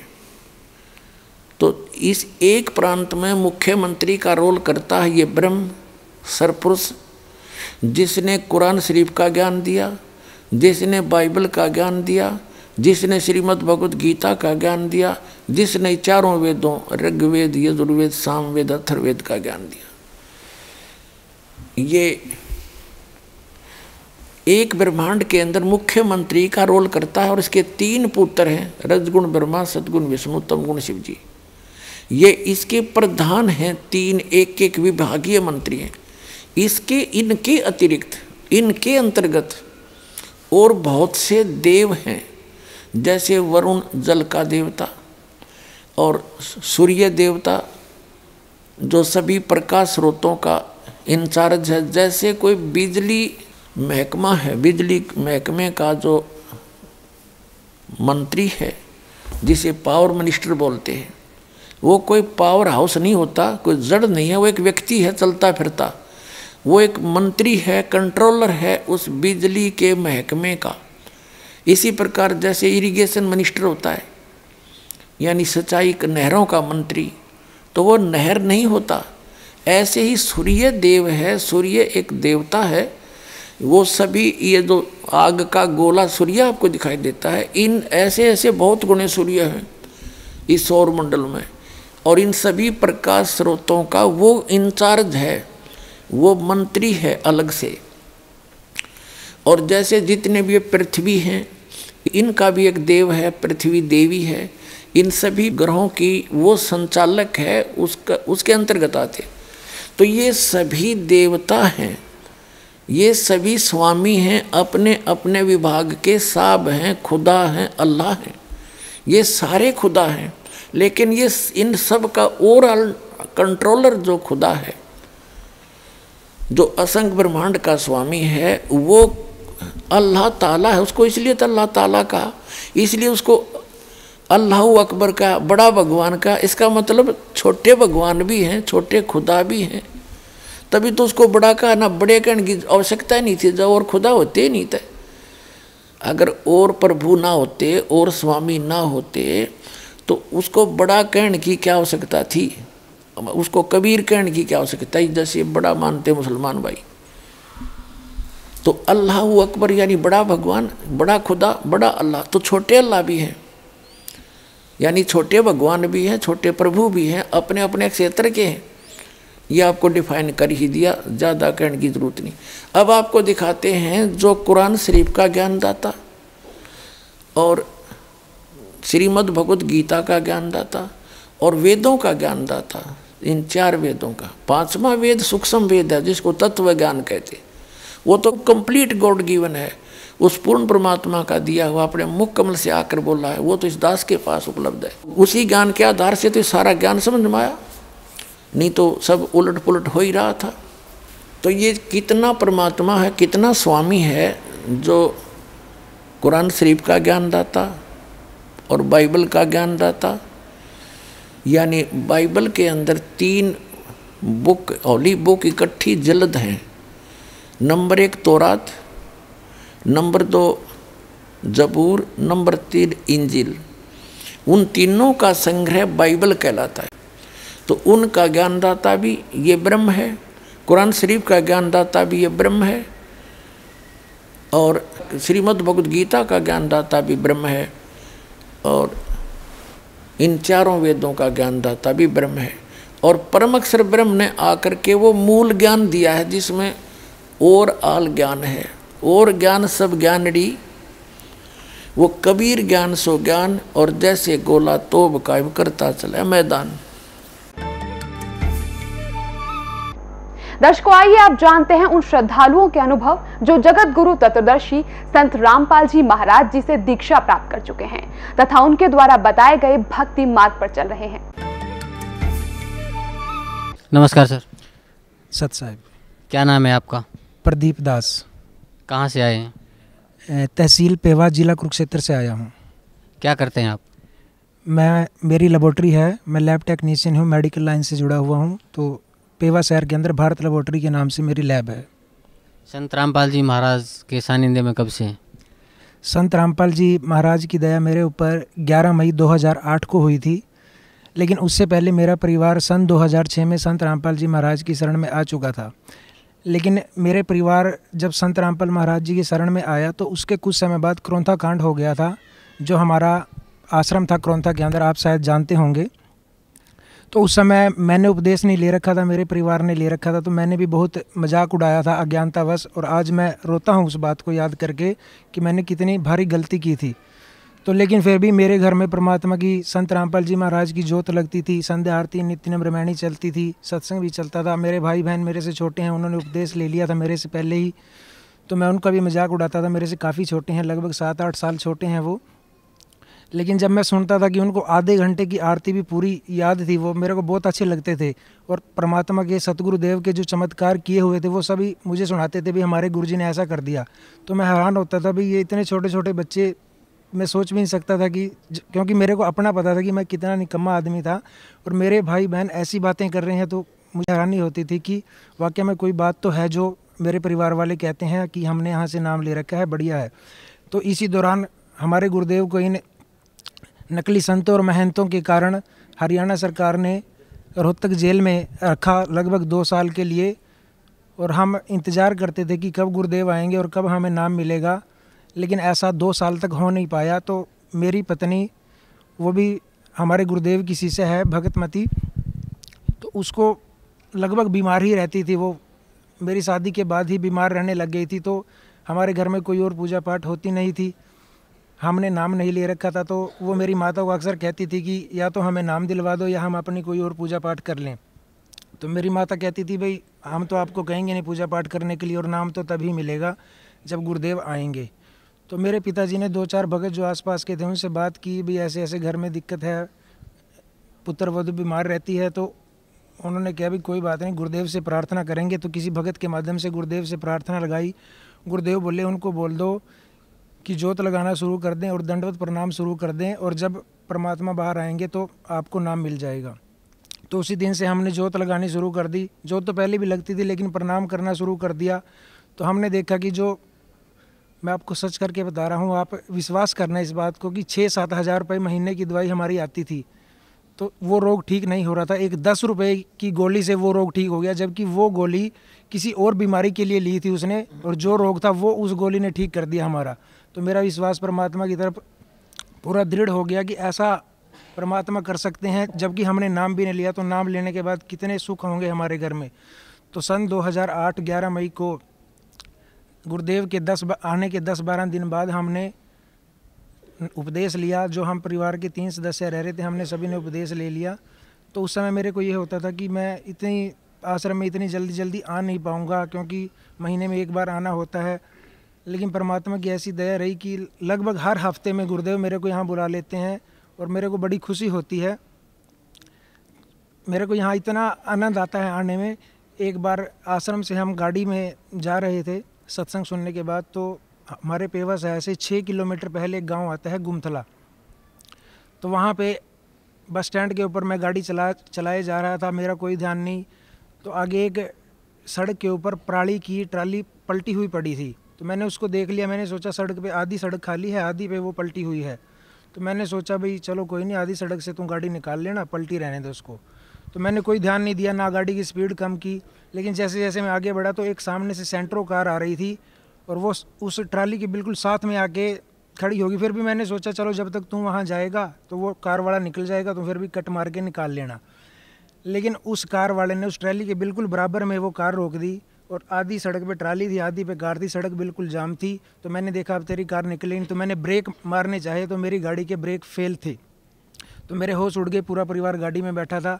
मैं किसी को कुछ बता भी नहीं पाया तो मैंने आँखें बंद कर ली।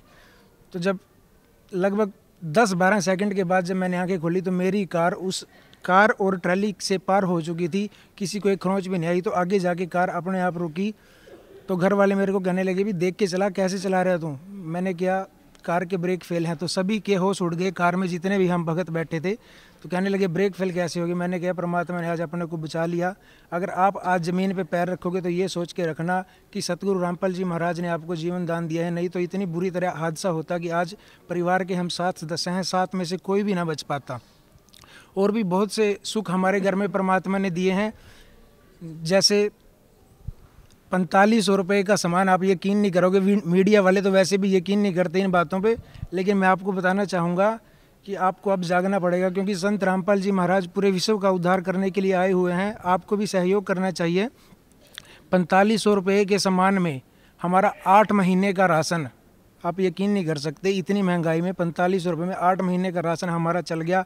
हम खुद हैरान हैं क्योंकि जिस दुकान से मैं सामान लेके आया था वो मेरे को मिलता रहता है बार बार कहता है भाई आप सामान दोबारा नहीं लेके गए कहीं और से लेने लग गएगा मैं उसको कहता हूँ यार हमारा सामान ख़त्म ही नहीं हो रहा हमें ज़रूरत ही नहीं पड़ रही। तो परमात्मा ने इतनी बरकत हमारे घर में कर दी कि हम कभी सोच भी नहीं सकते कि ऐसा सुख संत रामपाल जी महाराज की दया से हमें जो मिला है कोई और दे सकता था। Thank you sir thank you so much Sat Saheb दर्शकों तो आइए प्रोग्राम को आगे बढ़ाते हैं और जानते हैं जगत गुरु तत्वदर्शी। संत रामपाल जी महाराज के विचार। अब आपको दिखाते हैं वो कितना भगवान है ये जिसको मुसलमान भाई अपना अल्लाह ताला मानते हैं, जिसने कुरान शरीफ का ज्ञान दिया, उसको वे अपना खुदा मानते हैं। और गलती से उसको वो अल्लाह अकबर भी कहते हैं, जबकि सूरत फुरकानी, कुरान शरीफ के अंदर सूरत फुरकानी 25 और आयत नंबर बावन से उनसठ में वो कुरान शरीफ का ज्ञान दाता जो मुसलमान भाई जिसको अपना अल्लाह मानते हैं, वो तो खुद कह रहा है कि वो तो कबीर है, वो तो अल्लाह बड़ा है। जिसने छः दिन में सृष्टि रची और सातवें दिन तख्त पर जा बैठा, उसका ज्ञान किसी बाखबर से पूछ लो। अब देखिएगा कुरान शरीफ अब पवित्र कुरान शरीफ दिखाएँगे आपको।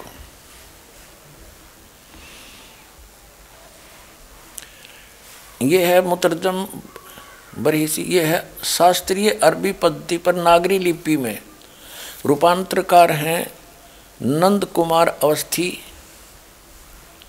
शेरवाणी संस्करण ये कहाँ से प्राप्त होती है? इसमें क्या लिखा है कि यह वह इलामी किताब है जिसमें कोई संदेह की गुंजाइश नहीं। इसमें जो लिखा फाइनल है, इसमें कोई ऑब्जेक्शन नहीं। शास्त्रीय अरबी पद्धति पर नागरी लिपि में। ये कहाँ से छपी है?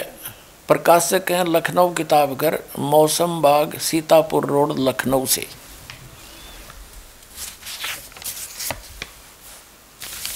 यहाँ देखिएगा, ये सत्रहवा संस्करण है 2008 ईस्वी में। और पृष्ठ संख्या है एक हज़ार चौबीस। मुद्रक हैं गास्पेल प्रेस लखनऊ, गास्पेल।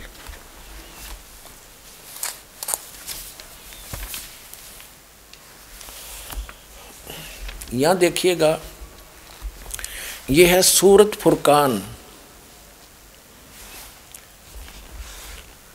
सूरत ये है कुरान शरीफ कुरान शरीफ ये है सूरत फुरकान 25 और इसके प्रश्न नंबर 604 पर, हम नीचे से पढ़ेंगे बावन नंबर आयत से। फुरकान का जो अर्थ देखा शब्द कोश के अंदर, उसमें लिखा है कि मानदंड, ब्रैकेट में लिखा है झूठ और सच के बीच में। यानी सत्य और झूठ को जांचने का, यानी निष्कर्ष निकालने का एक पैमाना है या फुरकान। तो इस पूरी कुरान शरीफ की, पूरी कुरान शरीफ का ये निष्कर्ष है, ये मानदंड है। यानी पैमाना है सच्चाई और झूठ, सत्य और असत्य का निर्णय करने के लिए। तो इसमें इसमें पढ़ते हैं हम क्या लिखा है, देखिएगा। यह है सूरत फुरकानी 25 और 604 पृष्ठ पे इस प्रकाशन के। हम पढ़ेंगे नीचे से, ये इक्यावनवीं आयत समाप्त हुई, बावनवीं प्रारंभ होती है। फला तुतियल काफिरन व जाहिदुम बिही जिहादन कबीरन। ये सबस लिखा कबीरन, कबीर कहो, कबीरा कहो, कबीरन कहो। इसका और निर्णय करते हैं। ये पवित्र कुरान मजीद से क्लियर होगा। अब पवित्र कुरान मजीद दिखाते हैं आपको। ये यहाँ से छपी है।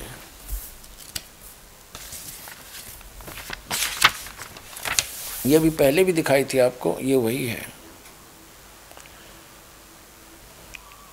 ये यहाँ से इसका पूरा, पूरी जानकारी है कहाँ से छपी है, कौन इसका अनुवाद करता है? और अब इसके हम आते हैं ये वही सूरत फुरकान 25 और कुरान मजीद पाँच सौ छिहत्तर पृष्ठ पे इस प्रकाशन के। हम यहीं आते हैं नीचे। ये है इक्यावनवीं आयत समाप्त हुई। इसमें पंक्ति भी नहीं बदली है, अक्सर भी सिर्फ़ लिखने मंत्र थोड़ा किया। फला तुतियल काफिरन, न जाहिदुम बिही जिहादन कबीरा। कबीर कहो, कबीरा कहो, कबीरन कहो, खबीरा कहो, खबीरन कहो। तो इसमें स्पष्ट है ये कबीरा। और इसका यहाँ अनुवाद किया है, इसके साथ में ये बावनवीं आयत का अनुवाद चला है। तो तुम काफरों का कहा ना मानो, उनसे इस कुरान के हुक्म के मुताबिक बड़े ज़ोर से लड़ो। अब उन कबीर का अर्थ बड़ा कर दिया। ठीक है। अब हम फिर कुरान, अब हम फिर कुरान शरीफ को लेते हैं। ये पवित्र कुरान शरीफ है, यहाँ से देखिएगा। उसमें से हमने ये निर्णय करना था, कबीर और कबीरा और कबीरन। ये कुरान शरीफ फिर ले ली हमने, सूरत फुरकानी 25 और 604 पृष्ठ पर हम आगे, ये नीचे आएँगे। ये बावन नंबर आयत है, इक्यावन यहाँ समाप्त हुआ, बावन प्रारंभ हुआ। फला तुतियल काफिरन, व जिहादों बिही जिहादन कबीरन। इसका अनुवाद बिल्कुल सामने किया है, ये अनुवाद करता भी मुसलमान भाई है कोई। तो ए पैगंबर, ये कुरान शरीफ का ज्ञान दाता बोल रहा है। तो ए पैगंबर, तुम काफिरों का कहा न मानना और इस कुरान की दलीलों से उनका सामना बड़े ज़ोर से करो। अब देखो, जिहाद का अर्थ लड़ाई नहीं है।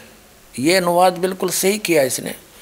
उनका सामना करो, बड़े ज़ोर के साथ संघर्ष करो, उनकी बातों में मत आना। अब इसका कहने का तात्पर्य ये है इस कुरान शरीफ की, इस आयत का कि कुरान शरीफ का ज्ञान दाता हज़रत मोहम्मद जी को संदेश भेज रहा है जबरील देवता के माध्यम से, या कोई अन्य तरीके से एज इट इज़। वो कह रहा है कि इन काफिरों की बातों में मत आना, ये काफिर तो अल्लाह के अतिरिक्त ऐसों की पूजा करते हैं जो उनको ना हानि कर सकते हैं, ना लाभ दे सकते हैं। और वो ना मानने कि ये उस कबीर नामक अल्लाह, यानी बड़े भगवान, ये बड़ा कहते हैं, हम बड़ा ही मान कर चलते हैं आज। उस बड़े भगवान की, यानी पूर्ण परमात्मा की भक्ति ये काफिर नहीं करते।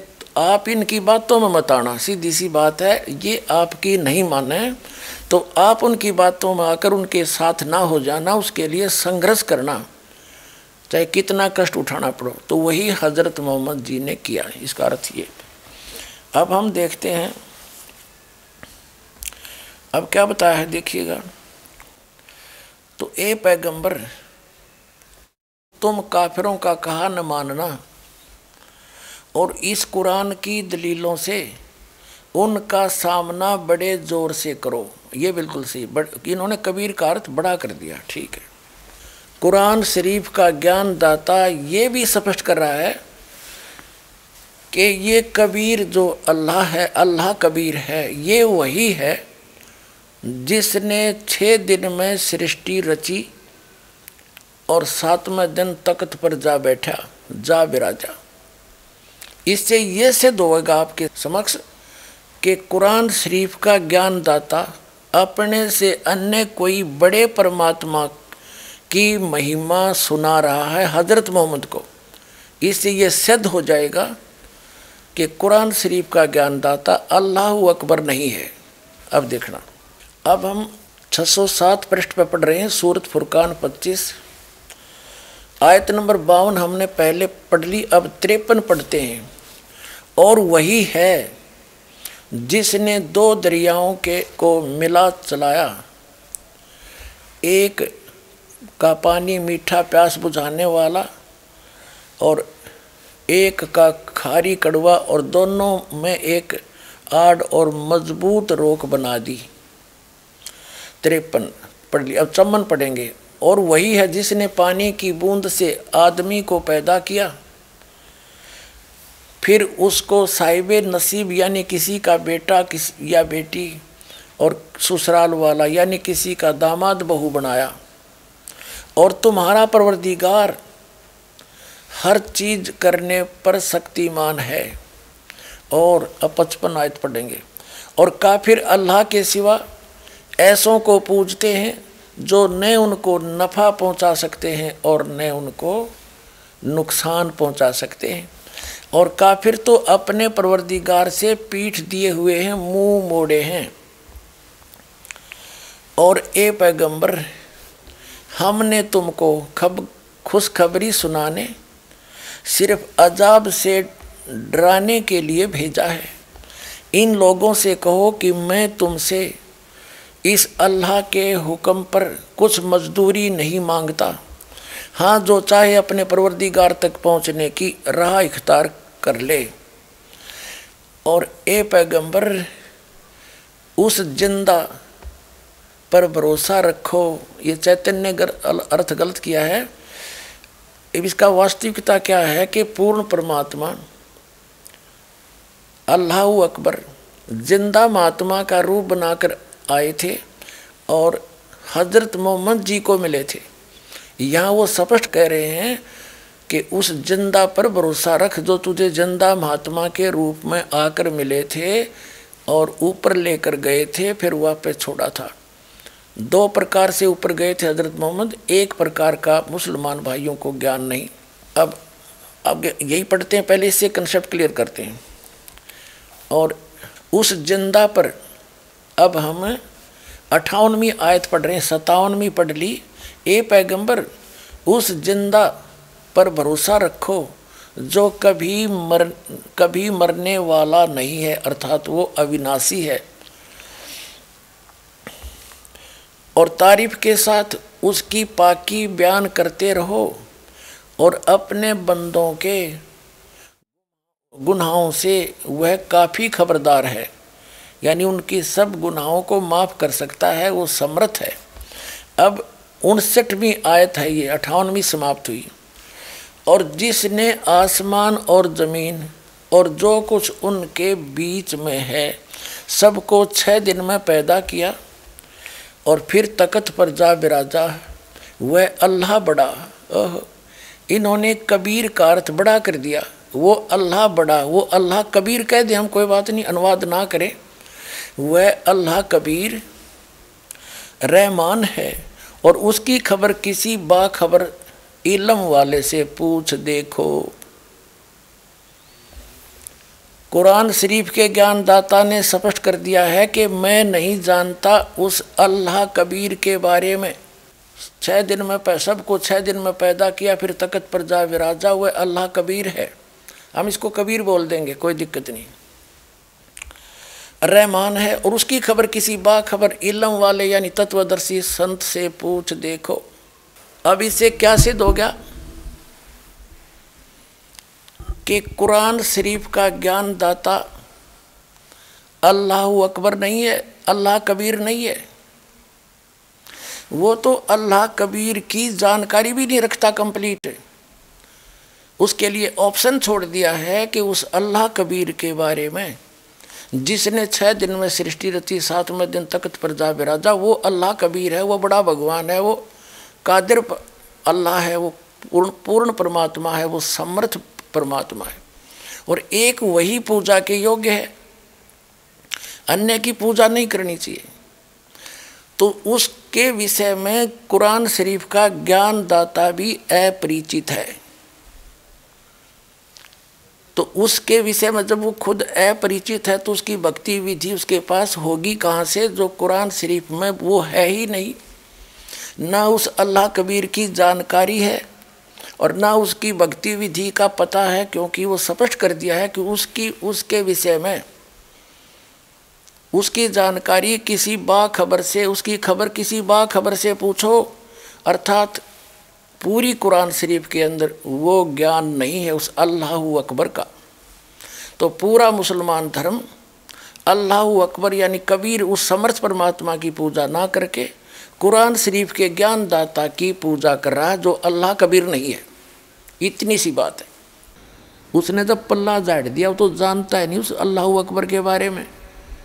उस बड़े भगवान के बारे में तो वो जानता है नहीं, जिसने छः दिन में सृष्टि रची, सातवें दिन तक तो जा बैठा। उसके विषय में ये दास जानता है और ये भेजा है बताने के लिए। अब अपना कल्याण करवा लो अग्रम अग्रम छोड़ के।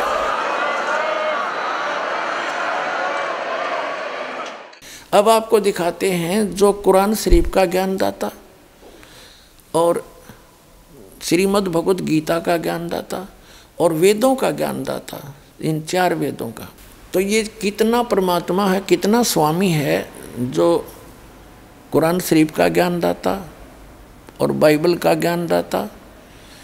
यानी बाइबल के अंदर तीन बुक, होली बुक इकट्ठी जल्द हैं। नंबर एक तोरात, नंबर दो जबूर, नंबर तीन इंजिल। उन तीनों का संग्रह बाइबल कहलाता है।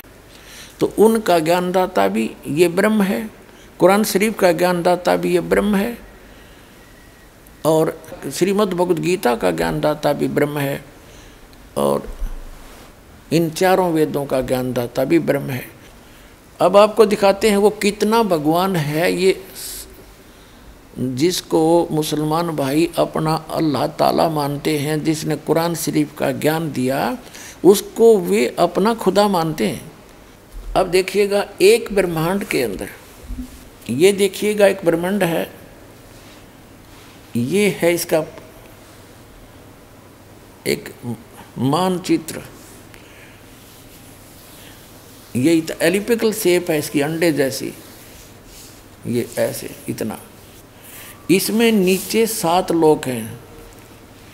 ये नीचे के इस पाताल लोक में जीवन है, बाकी ये ग्रहों की तरफ़ खाली घूमते हैं।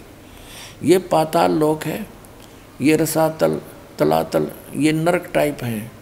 ये सारे नर्क टाइप, इसमें जीवन है। इसके बाद ये पृथ्वी लोक है, फिर और ये है स्वर्ग लोक। इन तीन लोकों में पाताल लोक, पृथ्वी लोक और स्वर्ग लोक। इन तीन लोकों पर इन श्री ब्रह्मा जी रजगुण, श्री विष्णु जी सतगुण और श्री शिव जी तमगुण का अधिपत्य है इन तीनों पर। पृथ्वी लोक पर, पाताल लोक और स्वर्गलोक ये है ब्रह्मलोक ये है एक ब्रह्मलोक, इसी ब्रह्मांड के अंदर एक ब्रह्मलोक है। ये सारा मिला के इतना। इसके अंदर इस काल भगवान ये चारों तरफ़ समुद्र ही समुद्र है, बहुत गहरा समुद्र है। ये समुद्र है। और इसमें इस काल भगवान ने क्या रचना की है? ये एक महा इंद्र का द्वीप बना, इसको महास्वर्ग कहते हैं, इसको महास्वर्ग कहते हैं। इसके ऊपर नकली सतलोक, नकली अलखलोक, नकली डुप्लीकेट अगम लोक और अनामी अर्थात अकय लोक बनाए हैं। ये, और ये अट्ठासी हज़ार खेड़े हैं। ये सपतपुरी अलग है, जिसमें सात नगरी हैं छोटी छोटी और ये धर्मराय का लोक है। ये एक मान सरोवर है इसमें, इस ब्रह्मांड के अंदर। तो ये एक ब्रह्मांड का चित्र है। इस इस ब्रह्मांड में ये खुद यहाँ गुप्त रहता है महाब्रह्मा रूप में। ये माँ ब्रह्मा के रूप में काल यहाँ रहता है। साथ में दुर्गा को माँ सावित्री रूप में रखता है। और ये महाविष्णु महाविष्णु के रूप में रहता है। महाविष्णु के रूप में काल ब्रह्म। और दुर्गा को लक्ष्मी रूप में रखता है। ये तीन अक्षेत्र न्यारे न्यारे से गुप्त बना रखे हैं। ये सतोगुण प्रधान अक्षेत्र है। ये तमोगुण प्रधान क्षेत्र है। इसमें ये काल महाशिव रूप में रहता है। और दुर्गा को पार्वती रूप में रखता है। और ये रजोगुण प्रधान क्षेत्र इसमें महाब्रह्मा रूप में रहता है और दुर्गा को सावित्री रूप में रखता है।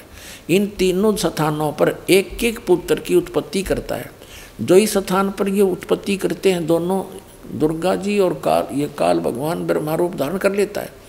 और इसके साथ फिर ये दोनों सृष्टिक्रम करते हैं पति पत्नी के व्यवहार से जो पुत्र उत्पन्न होता है वो इन ब्रह्मा जैसी शकल का हो जाता है, रजोगुण युक्त हो जाता है स्थान का ऐसी कंस्ट्रक्शन है। और ये है सतोगुण प्रधान क्षेत्र। इसमें ये काल विष्णु रूप धारण कर लेता है, चतुर्भुज रूप में, और दुर्गा को भी रखता है, महालक्ष्मी रूप। इन दोनों के संयोग से ये सतोगुण प्रधान क्षेत्र है। यहाँ ऐसी कंस्ट्रक्शन है, यहाँ व्यक्ति का अपने आप स्वभाव बहुत अच्छा रहता है। तो इनके संयोग से जो पुत्र उत्पन्न होता है, वो सतोगुण युक्त हो जाता है।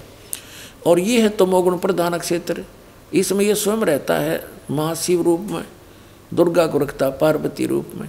इन दोनों के संयोग से जो पुत्र उत्पन्न होता है, वो अब ऑटोमेटिकली तमोगुण युक्त हो जाता है। ऐसी शकल का हो जाता है। फिर ये जब युवा हो जाते हैं, तब तक इनको कोमा में रखता है। युवा होने के बाद फिर ये दुर्गा के सहयोग से। ये सबके सामने नहीं आता। इसकी वास्तविक रूप, शकल तो बहुत बुरी है। जो गीता जी के अंदर ये कहता है, अर्जुन, देख मेरा ये काल है। ये हूँ मैं असली रूप, मेरा विराट रूप। और मैं काल हूँ। गर्म दया के बत्तीसवें श्लोक में गीता जी में कहता है, मैं काल हूँ। तो ये काल कहता, मैं अपने वास्तविक रूप में कभी किसी के सामने नहीं आता। सातवें दया के चौबीस पच्चीसवें श्लोक में श्रीमद् भगवद गीता में कहा है। कि मैं अपनी योग माया से छुपा रहता हूँ और ये मूर्ख जन समुदाय मुझे ये कृष्ण रूप में मान रहे होंगे, व्यक्ति रूप में। मैं कृष्ण नहीं हूँ। वो तो श्री कृष्ण के अंदर बोल रहा था, फिर बाहर निकल कर दिखाया विराट रूप कि ये मेरा असली रूप और मैं कभी किसी के सामने नहीं आता। ये मेरा अटल घटिया नियम है। तो ये यहाँ गुप्त रहता है और जिसको दर्शन देता है तो किसी को ब्रह्मा रूप में, किसी को विष्णु रूप में, किसी को शिव जी के रूप में। तो आज तक कोई समझ नहीं पाया कि ये महाब्रह्मा कौन है और महाविष्णु कौन है। इन्हीं को महाब्रह्मा कहने लगे, उसी को सब कुछ मान बैठे। तो अभी तक इस अध्यात्म ज्ञान का सिर पैर नहीं था किसी के पास। इस दास पर दया करी परमात्मा ने। ये सारा रहस्य खोल के दर दिया आपके सामने। बुद्धिमान समाज है। आओ, ज्ञान ग्रहण करो, कल्याण करवाओ और समझो इस ज्ञान को अच्छी तरह। अब ये एक ब्रह्मांड है। ये है एक ब्रह्मांड। ये सारा एक ब्रह्मांड है। और इसमें ये जो काल भगवान है, ये एक मुख्यमंत्री का रोल करता है। और इसके तीन मंत्री ये हैं, ये तो प्रधानमंत्री, समझो। यानी मेन तो ये तीन है। इसके अंतर्गत फिर और तैतीस करोड़, जैसे एक मुसलमान भाई है, डॉक्टर जाकिर नायक, वो क्या तर्क देता है कि मुसलमान तो मानते हैं, सब कुछ खुदा का है। और वो कहता है, अधिकतर हिंदू मानते हैं कि जैसे ये सूरज खुदा है और आग खुदा है, पहाड़ खुदा है, मूर्ति खुदा है, सांप खुदा है। यानी ये सबको खुदा मानते हैं। जैसे हम सूर्य देव कहते हैं, वरुण देव जल का देवता हैं और इंद्र, स्वर्ग का देवता। तो ये ऐसे वास्तव में ये हैं, ये सभी सभी जो हैं, ये भी खुदा हैं अपने अपने सत्र के प्रभु हैं। अपने अपने सत्र के ये स्वामी हैं, मालिक हैं, इनको नकारा नहीं जा सकता। जैसे पूरे भारत के अंदर अगर सारे एमएलए गणन लगें तो तीन चार हज़ार हो जाएँगे। और एमपी 500 हैं ही। एमपी मेंबर ऑफ़ पार्लियामेंट की जो पद सीट हैं, ये फिक्स हैं। और इसी प्रकार तैतीस करोड़ देवताओं की फिक्स है। वो तैतीस करोड़ देवताओं की ये, समझ लो मेंबर ऑफ़ पार्लियामेंट की सीट है। वो देवता मर जाते हैं, दूसरे अच्छी आत्माओं को देवता पद प्राप्त हो जाता है। तो इस प्रकार ये सभी देव हैं। देव माने प्रभु हैं, स्वामी हैं, अपने सत्र के। लेकिन कुल का मालिक जिसको महादेव कहते हैं, बड़ा भगवान कहते हैं, अल्लाह अकबर कहते हैं, वो सब का वो सब का मालिक है, उसके सब देव हैं, उस, ये अन्य देव भी उसके हैं, उसके अंतर्गत हैं, उसके कंट्रोल में है, वो सब का मालिक एक है, और ये अपने सतर के प्रभु हैं, ये सब खुदा होते हुए भी उस एक खुदा के हैं, ये सब खुदा भी हैं, ये है रियल डेफिनेशन ऑफ़ गॉड और जिन कह का पता नहीं, वो तर्क वितर्क कितना ही कर लो अटपट मारते ही रहते हैं तो। अब आज पहले जो हमारे, खासकर भारतवर्ष में जो गहनी संस्कृत बोला करता था, स्पीड से, और चारों वेदों को जो घोट रखा था, उसको चतुर्वेदी कहा करते थे। और संस्कृत बोलने वाले को महत्व दिया जाता था, चाहे वो कुछ भी अटपट कर रहा है। और सब ये मान लेते थे, बड़ा विद्वान है। आज इसका स्थान इंग्लिश ने ले लिया, अंग्रेज़ी भाषा ने। और जो अंग्रेज़ी में घड़ी गटमट गटमट करे उसने सोचो, भाई बड़ा पहुँचा विद्वान है, खाक विद्वान है। एक भाषा का काम अपने विचारों को दूसरे तक पहुंचाना है। वो सिंपल हो, अक्षेत्रीय हो, चाहे अरबी हो, चाहे पंजाबी हो, चाहे गुजराती या मराठी हो, या हिंदी हो, अपनी लोकल मातृभाषा हो, वो ज्ञान खड़ा होना चाहिए ताकि सामने वाला समझ सके। हमारी बुद्धि काम करना बंद कर जाती है, क्योंकि हमने ज्ञान नहीं। तो इस ज्ञान से समझ में होगा कि हम किसको के मान बैठे? अब पूर्ण परमात्मा की परिभाषा आपको समझाई जा रही है, यानी पूरे ब्रह्मांड की सतीथि बता रहे हैं, असंख्य ब्रह्मांडों की। अब जो ये एक ब्रह्मांड में मुख्यमंत्री का रोल करता है, ये ब्रह्म है। और इसके तीन पुत्र हैं। ये मुख्य कंट्रोलर हैं इन तीन लोकों के पृथ्वी लोक और एक एक विभाग के मंत्री हैं पृथ्वी लोक स्वर्गलोक और नीचे पाताल लोक के। यही तीनों इसके अंतर्गत आते हैं ब्रह्म के। और इस ब्रह्म का कितना क्षेत्र है, ये देखिएगा। आपने जो ये ब्रह्मांड देखा, ये। अब ये समझो, हम इस स्थिति में आगे, ये एक गेंद जो है, ये एक ब्रह्मांड समझ ऐसे ये पाँच ब्रह्मांड मिलाकर एक महाब्रह्मांड बना दिया इसने, ऐसे। ऐसे ऐसे चार महाब्रह्मांडों में बीस ब्रह्मांडों को रोक दिया। अपने अपने स्थान पर ये घूम रहे हैं। ये सारा एक बीस ब्रह्मांड का क्षेत्र है। फिर इसके बाद एक ब्रह्मांड ये हो रहा है इसका। ये सारा भी एक ब्रह्मांड है। ये तो दिखाने के लिए थोड़े से लिखने में नहीं आ रहे थे। इसका भी अलिपिकल सेप है ऐसे ऐसे, अलग से। तो ये ये ब्रह्मांड अलग से है। ये इक्कीसवा ब्रह्मांड है इसका। तो ये कुल मिला मिलाकर ये सारे ये ब्रह्मांड नहीं है, ये तो दिखाने के, लिखने के लिए थोड़े बड़े बनाने पड़े। तो ये सारा एक ब्रह्मांड है इतना। ऐसे ये लिपिकल शेप है इसकी भी, ऐसे। तो ये ये एक ब्रह्मांड अलग है, ये बीस ब्रह्मांड ये है। एक ब्रह्मांड जो मैंने अभी आपको पहले दिखाया था, वो समझो एक गेंद है या, एक गेंद जैसी है ये। इतना आ गया और इस इस समझने के लिए तो ये किस ब्रह्मांड का स्वामी है? ये इक्कीस ब्रह्मांड का स्वामी है, ब्रह्म सरपुरुष काल, शैतान, जिसको शैतान कहते हैं, ये है। और ये सरपुरुष भी कहलाता। अब देखो, अब ये है, ये जो आपने देखा, इक्कीस ब्रह्मांड का ये क्षेत्र है। अभी आपने देखा था, ये तो है सरपुरुष का। और इसके बाद जो ये स्थान है, इतना ये रेड लाइन जो है, ये वाली। ये हैं सात संख ब्रह्मांड इस परब्रह्म के, जिसको अक्षर पुरुष भी कहते हैं। ये सरपुरुष है, ये अक्षर पुरुष है। और ये ओवरऑल कंट्रोल जो अल्लाह अकबर है, अल्लाह अकबर है, अल्लाह अकबर, यानी बड़ा भगवान। वो ये है, ये ये छोटे छोटे जो डोट दिखे ये सारे ब्रह्मांड हैं, ये चारों तरफ़, ये ये सारे, ये सतलोक है सारा, ये सतलोक। ये और इसके इस, ये है वो मूल मालिक, अल्लाह अकबर, जो साथ में, वो कहते हैं अरस कुरस पर अल्लाह तकत है, खालिक बिन नहीं खाली। तो ये तकत है उस मालिक का, स्थान है, सिंहासन है, और इसके अंतर्गत ये परब्रह्म, सात संग ब्रह्मांड वाला, ये भगवान भी इसी के अंतर्गत आता है। और ये काल भगवान, ये जो कुरान शरीफ का ज्ञान दाता और श्रीमद् भगवद गीता का ज्ञान दाता चारों वेदों का ज्ञान दाता और इन पवित्र बाइबल का ज्ञान दाता ये है, ये तो इतना इतना अल्लाह है, इतना खुदा है। बस ये ये, इतना, ये इक्कीस ब्रह्मांड का। और इसके बाद ये देखो सात संख ब्रह्मांड पर ब्रह्म के अक्षर पुरुष के, और ये है असंख्य ब्रह्मांड और ऑल कंट्रोलर ये है वो कुल का मालिक, ये है वो अल्लाह अकबर। बड़ा भगवान ये है। और इसके फिर अन्य ऊपर लोक और हैं, अलख लोक और अगम लोक और अनामी लोक जिसको अल्लाह लोक भी कहते हैं। ये ओवरऑल कंट्रोलर ये मालिक ही अन्य लोकों में भी अन्य रूप धारण करके यही परमात्मा सबका कंट्रोल करता है। और ये है वो मूल मालिक संसार रूपी वर्ष की ये जड़ है, वो परम अक्षर ब्रह्म, वो अल्लाह अकबर, वो जड़ है पूरे संसार रूपी वृक्ष की जो सबका धारण पोषण करता है। तीनों लोकों प्रवेश करके। अब तीन लोग कैसे हो गए ये ऊपर का जो लोक हैं, सतलोक, अलखलोक, अगमलोक और अकह लोक ये एक लोक अविनाशी स्थान बोला जाता है। उसकी अलग डिवीज़न बना दी गई है।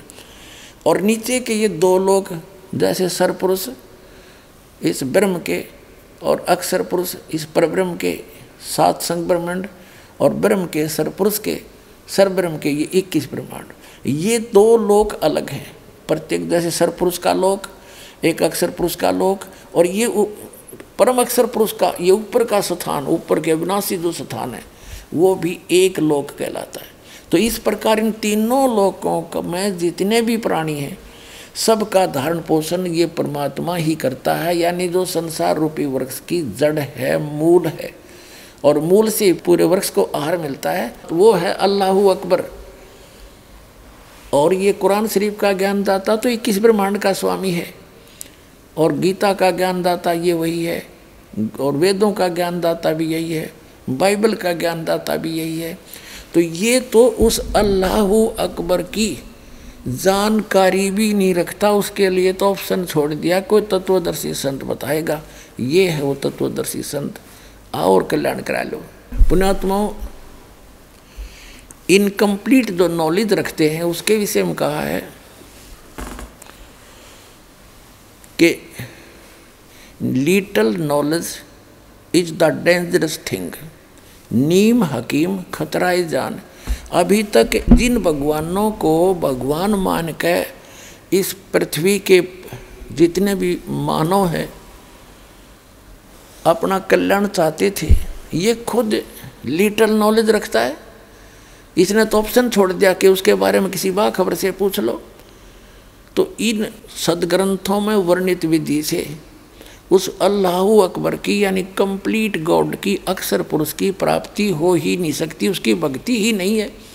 ये तो अल्लाह अकबर मान के और इस गीता ज्ञानदाता, वेद ज्ञानदाता, कुरान शरीफ के ज्ञानदाता, बाइबल के ज्ञानदाता की पूजा करें जो अन्य देवता है, अन्य प्रभु है, अन्य स्वामी है, वो कुल मालिक नहीं है। वो अल्लाह ताला नहीं है, वो कंप्लीट गॉड नहीं है। उस कंप्लीट गॉड की जानकारी इस दास के पास है। ये देखिएगा, ये पवित्र बाइबल है, संपूर्ण जीवन अध्ययन बाइबल। ये कहाँ से छपा ये देख लीजिएगा। ये देखिएगा, general editor Donald C Stamps associate editor J Wesley Adams PhD, life publishers international.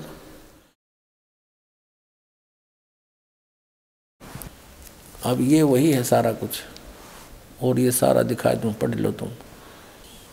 अब इसके, हम इस पे आते हैं, उत्पत्ति पर। देखिएगा। ये उत्पत्ति, जिसको अंग्रेज़ी में इन्होंने कहा है, जेनसियस। जेनसियस वन, प्रश्न नंबर चार पे। आदि में, यानी प्रारंभ में, परमेश्वर ने आकाश और पृथ्वी की सृष्टि की। पृथ्वी बेडोल और सुनसान पड़ी थी। यह इस पर पहला दिन हुआ। फिर परमेश्वर ने जो कहा, जल के बीच एक ऐसा अंतर हो कि जल दो भाग हो जाए। सारा कुछ क्या? साँझ हुई, भोर हुई, फिर दूसरा दिन हो गया। फिर साँझ हुई, भोर हुई, तीसरा दिन हो गया। हमने अपने मतलब की बात लेनी। ये चौथा दिन हो गया, साँझ हुई, भोर हुई, फिर चौथा दिन हो गया। अब हम, ये पांचवा दिन हो गया, प्रश्न नंबर पाँच पर आ हम ये साँझ हुई, भोर हुई, पांचवा दिन हो गया हो गया। अब छठे दिन, ये आ गया छठा दिन। ये छठे दिन में चल पड़ा। इस प्रकार परमेश्वर ने पृथ्वी की जाति जाति के वन पशुओं को और जाति जाति घरेलू पशुओं और जाति जाति की भूमि पर सब रेंगने वाले जंतुओं को बना और परमेश्वर ने देखा अच्छा है।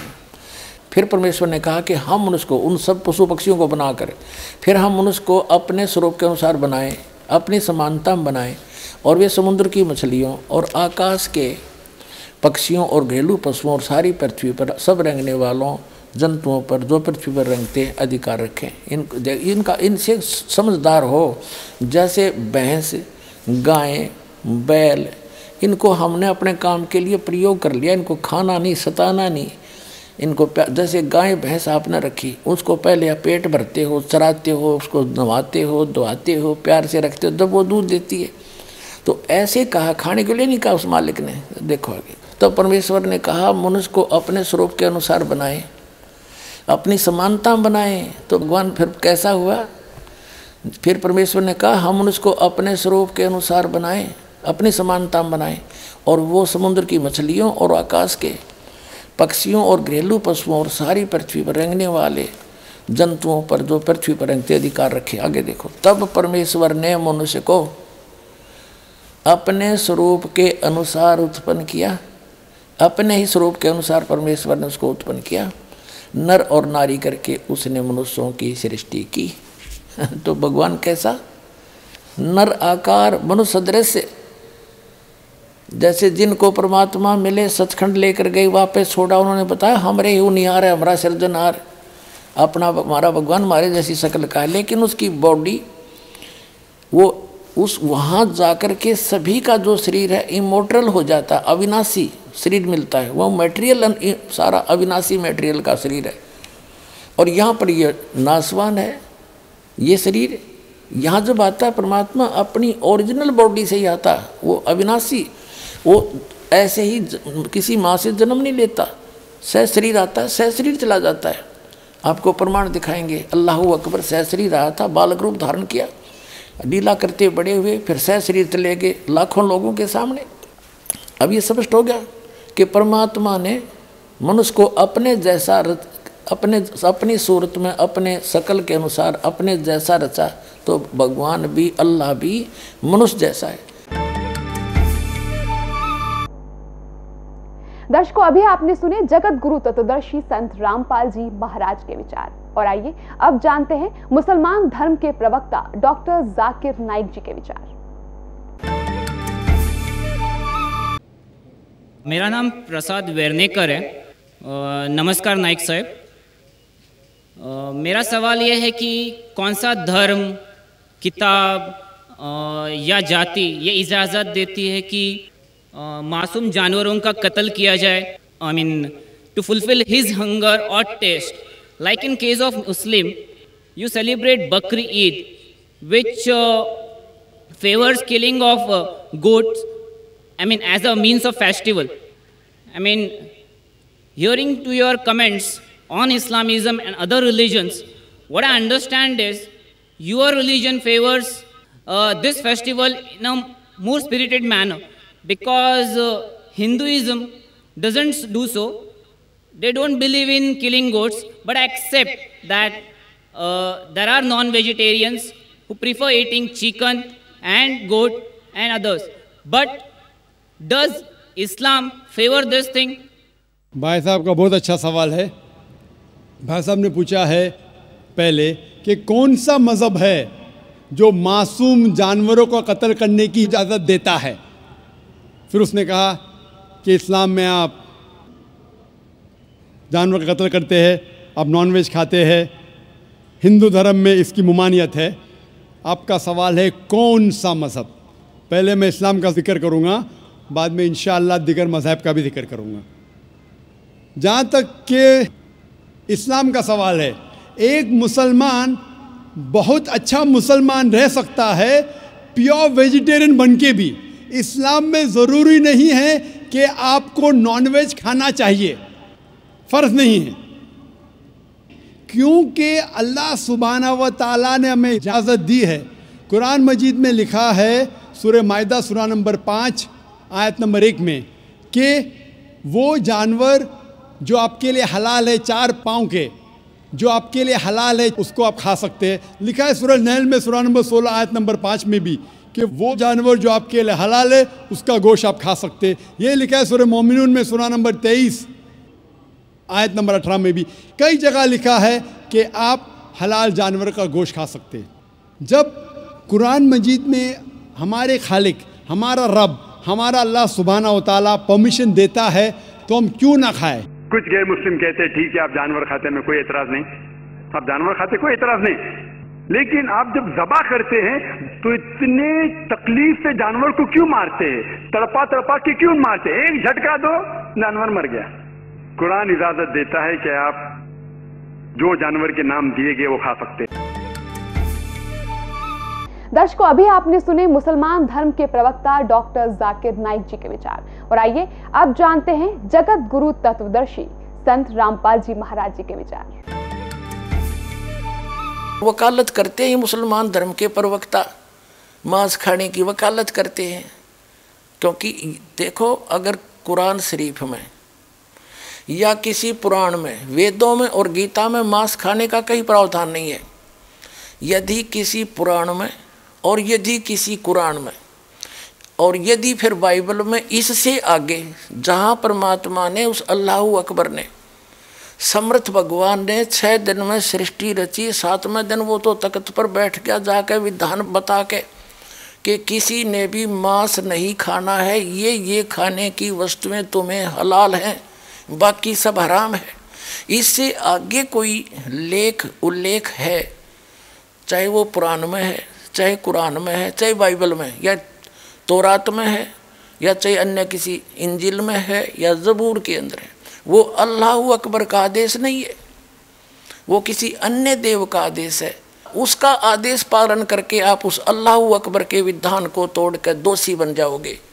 नबी मोहम्मद नमस्कार है, राम रसूल कहाया, एक लाख अस्सी को सौगंध नहीं कर चलाया अरस कुरस पर अल तकत है, खालिक बिन नहीं खाली, और वह पैगंबर पाक पुरुष थे, साहिब के अबदाली। उसी परमात्मा ने कहा है कि जो नर गोसत खाते हैं, प्रत्येक राक्षस जान, इसमें संशय है नहीं, हिंदू खाइयो चाहे मुसलमान।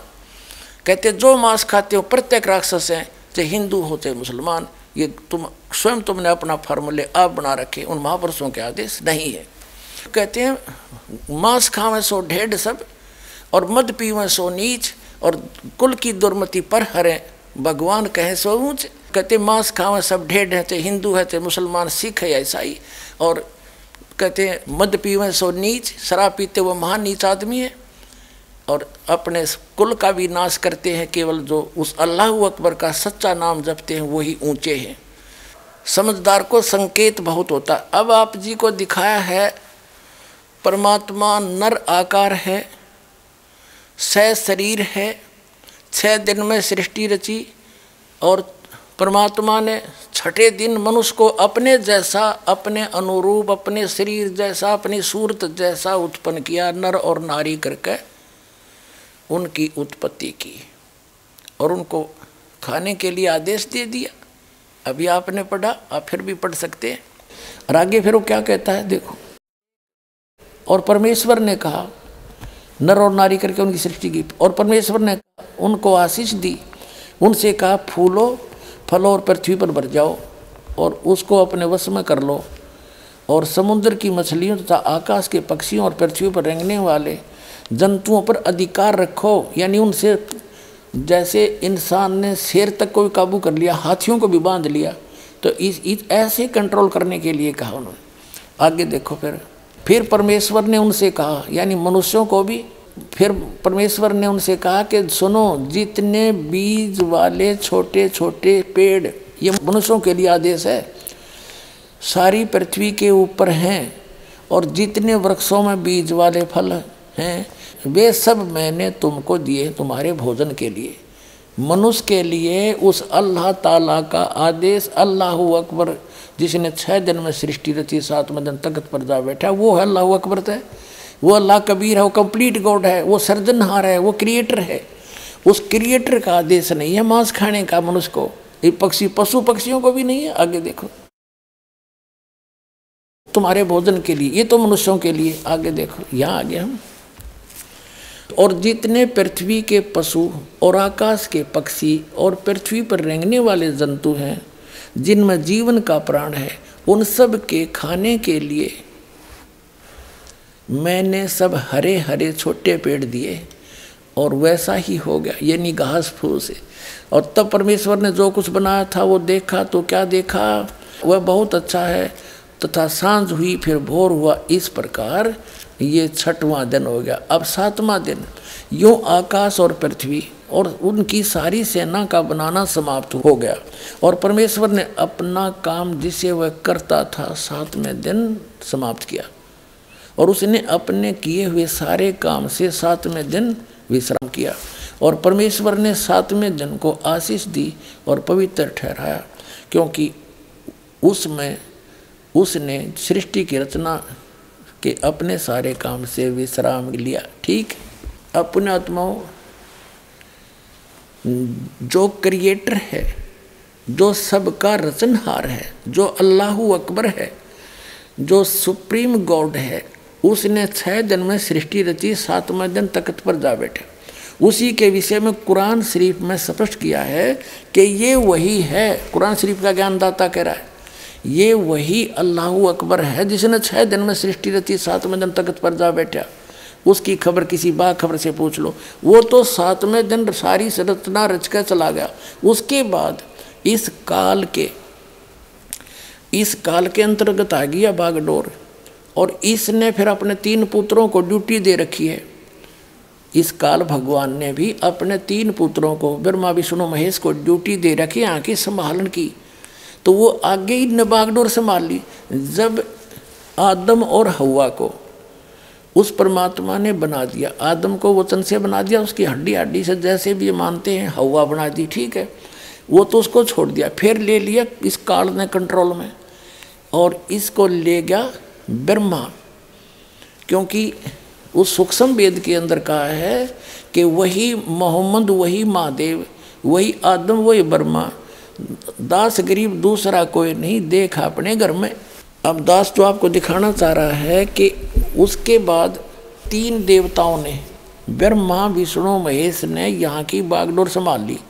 इस पवित्र बाइबल में स्पष्ट है, जब आदम को और उसकी पत्नी को, इस यहाँ के भगवान ने, जिसको ये भगवान मानते हैं, ब्रह्मा ने, वास्तव में ये है कि ब्रह्मा ने उनको एक वाटिका में छोड़ दिया। उनको इतना मंदबुद्धि बना रखा था कि उनको कोई आभाषा नहीं था। उनसे कहा कि और सब इस वाटिका के सब वृक्षों के फल आप खा लो, लेकिन ये बीचों बीच जो जीवन, जो फल हैं बीच वाले वृक्षों के, फल मत खाना। खाओगे तो मर जाओगे तुम। यानी झूठ बोलना शुरू किया इसने। एक दिन वो काल आ गया सर्फ बन के। वो शैतान कह जिसने और सर्फ बन के आके हवा को बोल दिया। कि ये बीच वाले पेड़ के फल क्यों नहीं खाते तुम? उन्होंने कहा कि हम और सब फल खा सकते हैं। अल्लाह ने कह रखा है कि बीच के फलों को ना खाना, तुम मर जाओगे। सर्प ने कहा, काल आ गया सर्प बन के कि ऐसी बात नहीं है। ये तो बहुत अच्छे फल हैं। इनको खाने से तुम मरोगे नहीं, बल्कि तुम्हें भले बुरे का ज्ञान हो जाएगा। तो उस औरत ने, हवा ने फल तोड़ा आप भी खा लिया, अपने पति को भी खवा दिया। तो उनको आभास हुआ, उनका नशा सा उतर गया कि तुम तो नंगे हैं हम। उनको शर्म आई एक दूसरे से। उन्होंने अंजीर के पत्ते तोड़कर लंगोट बाँध लिए दोनों ने। फिर कहते हैं शाम के समय वो अल्लाह, यानी खुदा, वो परमात्मा आया। उसकी पैर की कदम की आवाज़ सुनकर वो दोनों छुप गए वाटिका में। और उस भगवान ने आवाज़ लगाई ईश्वर ने। कि तुम कहाँ हो, आदम? आदम ने कहा कि मैं आपकी आवाज़ सुनकर घबरा गया और मैं छुप गया क्योंकि मैं नंगा हूँ। तो कहते हैं, भगवान ने कहा कि क्या तुमने वो फल खा लिए जो मैंने मना किए थे? अखा, हमने खा लिए। मेरी पत्नी ने खिला दिए। उसकी पत्नी से पूछा तो उसने कहा कि सर्प ने बहका दिया, हमने इसलिए खा लिए। तो वो अल्लाह, जिसने ये भगवान कहते हैं, पवित्र बाइबल के पढ़ने वाले उसने सोचा कि अब इन आदम और हवा ने वो फल खा लिए। ये भले और बुरे का ज्ञान कराने वाले फल खा लिए और कहीं ऐसा ना हो कि इसी वाटिका में ऐसे भी फल लगे हैं, ऐसे वृक्ष भी हैं जिनका फल तोड़ कर ये खा लेंगे तो ये अमर ना हो जाएँ और हम में से एक के समान हो जाएँगे अगर ये फल खा लिया तो। अब दिखाते हैं, आए हाय जैसे ये क्योंकि little knowledge is the dangerous thing नीम हकीम खतरा जान ये ज़्यादा अटपट करने वाले ज़्यादा मंत्रों के घोट कर दुनिया पर प्रभाव जमाने वाले ये लिटल नॉलेज वाले हैं। ये नीम हकीम है। इनको कखता पता नहीं। आम जनता ने सोचा बड़ा जल्दी जल्दी बोला है फटाफट फटाफट ये तो गौणाए विद्वान होगा। विद्वान इन, इन ये लक्षण नहीं होते। वो तो गर्क होता कहते हैं, बड़बड़ बड़ क्रैसो भूत है, थोड़ा बोले देव और मान महंत चाहे नहीं। ये लक्षण रख ले। जो अटपट करते हैं ना ज़्यादा, वो तो कहते भूत समझो उनको तो। वो तो मूर्ख बनाना चाहते जनता को। और थोड़ा बोले देव, महापुरुष तो बहुत सीमित बातें करता है ढंग से बोलता है। और मान महंत चाह है नहीं, मान बड़ाई चाहता नहीं, ये साधु के लक्षण, ये लक्षण रख ले। तो वो क्या कहते हैं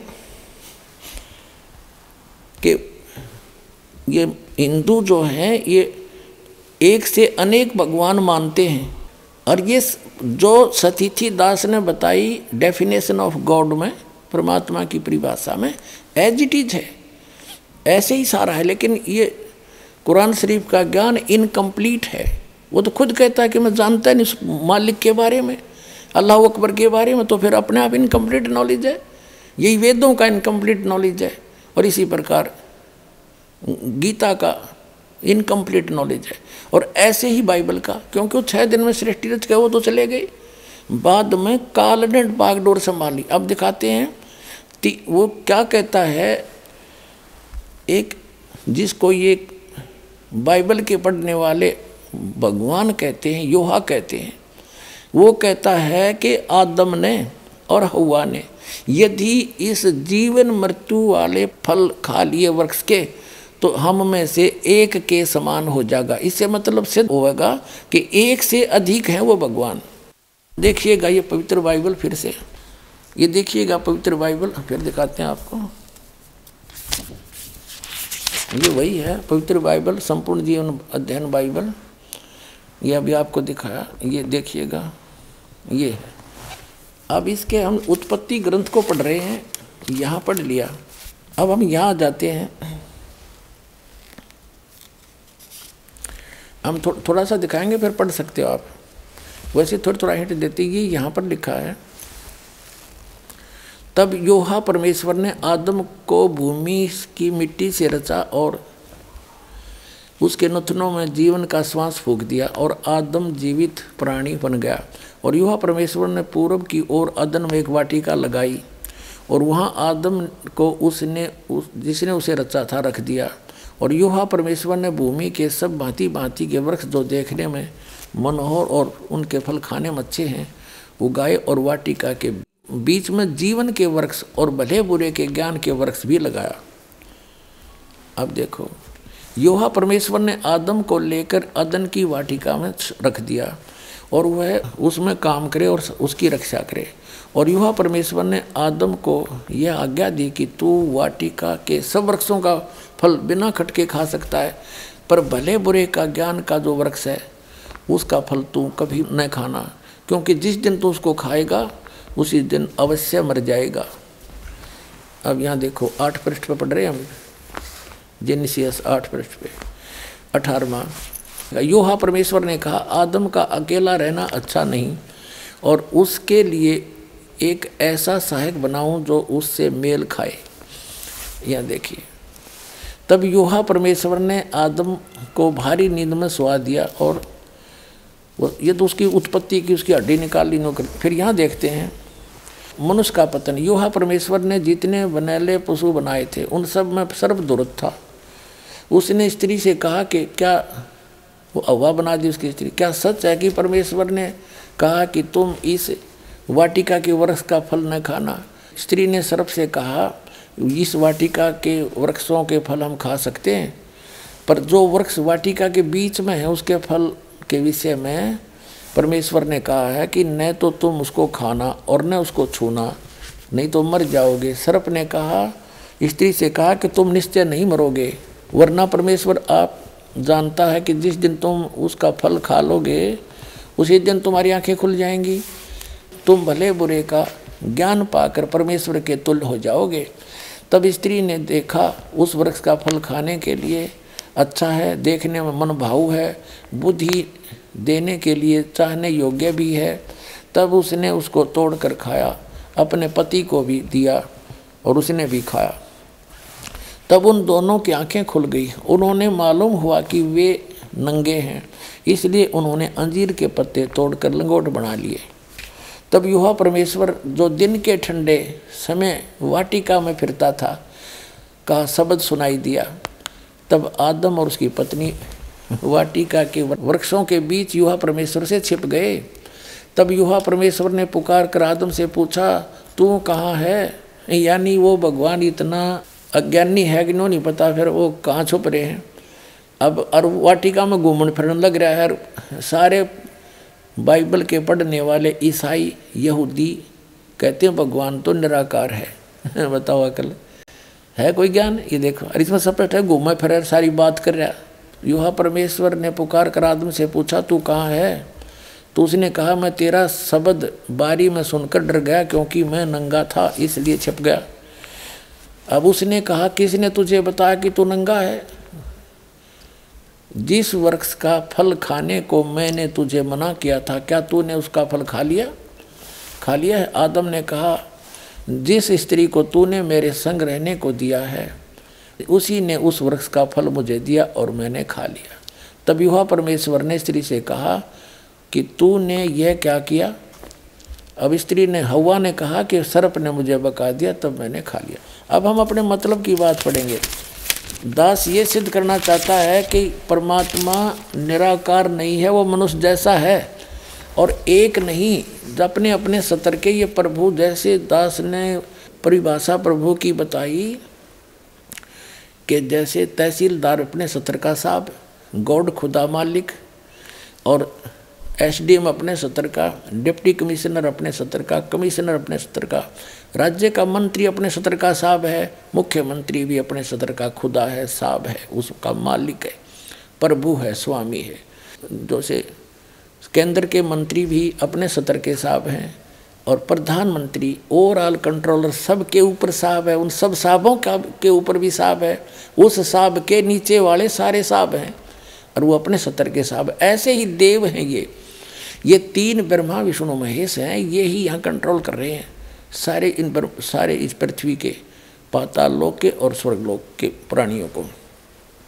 अब यहाँ दास ये सिद्ध करना चाहता है कि एक से अधिक भी खुदा हैं, जो कि एक डॉक्टर जाकर नायक, एक नया प्रवक्ता पाक्या है। वो नु है कि सबसे पहला है खुदा पर यकीन लाना। हम तस्करा करेंगे हिंदू धर्म में खुदा का तस्वुर क्या है? जब हम कोई आम हिंदू से पूछते हैं, आप कितने खुदाओं में मानते हैं? कुछ कहेंगे तीन खुदा, कुछ कहेंगे दस, कुछ कहेंगे सौ, कुछ कहेंगे हज़ार, और कुछ कहेंगे तैतीस करोड़।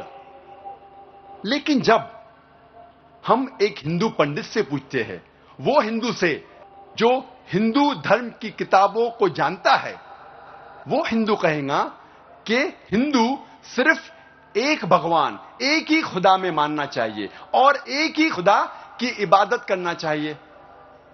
लेकिन आम हिंदू एक फिलॉसफी में मानता है, जिसे कहते हैं पैंथिज्म पैंथिज्म की मानी आम हिंदू समझता है, सब कुछ खुदा है। पेड़ खुदा है, इंसान खुदा है, सूरज खुदा है, चाँद खुदा है, सांप खुदा है। हम मुसलमान समझते हैं कि सब कुछ खुदा का है। पेड़ खुदा का है, इंसान खुदा का है, सूरज खुदा का है, चाँद खुदा का है, सांप खुदा का है। अहम फ़र्क हिंदू और मुसलमान में है। आम हिंदू कहते हैं, सब कुछ खुदा है हम मुसलमान कहते हैं, सब कुछ खुदा का है। सिर्फ़ एक अहम फ़र्क है, का का। अगर हम इस का के फ़र्क को मिटा लेंगे तो हिंदू और मुस्लिम एक हो जाएँगे। दर्शकों, अभी आपने सुने मुसलमान धर्म के प्रवक्ता डॉक्टर जाकिर नाइक जी के विचार। और आइए, अब जानते हैं जगत गुरु तत्वदर्शी संत रामपाल जी महाराज जी के विचार। डॉक्टर जाकर नाइक एक नया प्रवक्ता पाक्या है। वो नु कह है कि मुसलमान तो सब कुछ खुदा का मानते हैं और हिंदू अधिकतर सबको खुदा मानते हैं। उनका को, कोई तीन भगवान मानना है कोई तैतीस मानना है कोई दस मानना है कोई तैतीस करोड़ भी देव भगवान मानता है। वो देव हैं अपने सतर के और वो महादेव है वो सबका मालिक महादेव है। कुल मालिक वो ग्रेट गॉड है, बड़ा भगवान, महादेव कहो, बड़ा अल्लाह अकबर कहो। तो वो महादेव कौन है? वो वो अल्लाह अकबर है कंप्लीट गॉड है, परम अक्षर ब्रह्म है, सबका ओवरऑल कंट्रोल कुल का मालिक है। अब वो सिद्ध करना चाहते हैं, अनेक भी हैं ये भगवान, देव अपने सतर के खुदा, अन्य भी खुदा हैं, और सब उस एक खुदा के वो नौकर हैं, वो फिर भी खुदा अपने सतर के, जैसे मंत्री अपने सतर का मुख्यमंत्री अपने सतर का खुदा है, स्वामी है, मालिक है। लेकिन वो कुल के मालिक के सब उसके हैं। उस, वो सबका कंट्रोलर एक है। अब देखो, दस पृष्ठ पर आगे हम उत्पत्ति तीन चार इसका यहाँ पढ़ रहे हम। आदम ने अपनी पत्नी का नाम हवा रखा क्योंकि जितने मनुष्य जीवित हैं, उन सब की आदि माता हुई। और योहा परमेश्वर ने आदम और उसकी पत्नी के लिए चमड़े के अंगरखे बनाकर उनको पहना दिया। बताओ अन्यों का निराकार है। वो तो गेल पीछे पीछे फिर उनके साथ साथ योहा परमेश्वर ने कहा कि मनुष्य भले बुरे का ज्ञान पाकर हम में से एक के समान हो गया। इसलिए अब ऐसा ना हो कि वह हाथ बढ़ाकर जीवन के वृक्ष का फल भी तोड़ ले। के खा ले और सदा जीवित रहे। अब इसे सिद्ध हो गया कि जो परमेश्वर है, उसने कहा, जो इनका परमेश्वर है, ईसाइयों का, यानी जो पवित्र बाइबल का जो आगे ज्ञान दे रहा, क्योंकि ज्ञान तो ये ब्रह्म दे रहा है सरपुरुष जो कुरान शरीफ का ज्ञान दाता है। और ये उस अल्लाह अकबर के बारे में बता रहा है कि उसने छः दिन में सृष्टि रची रहे ऐसे ऐसे कहा सबको। वो तो चला गया। अब खुद बागडोर संभाल ली ना सोच लिया उसने। वो स्वयं आता नहीं, अन्य रूप धारण कर लेता है। जैसे तीनों पुत्रों को उसने यहाँ के कंट्रोलर बना रखा है। मुख्य ये है सब कंट्रोलर इस तीन लोग के एक एक विभाग के मंत्री। तो ये क्या कह रहा है, जिसने आदम को कपड़े बनवाए और उसको मना किया कि बीच का फल ये ना खाना, उसने खा लिया।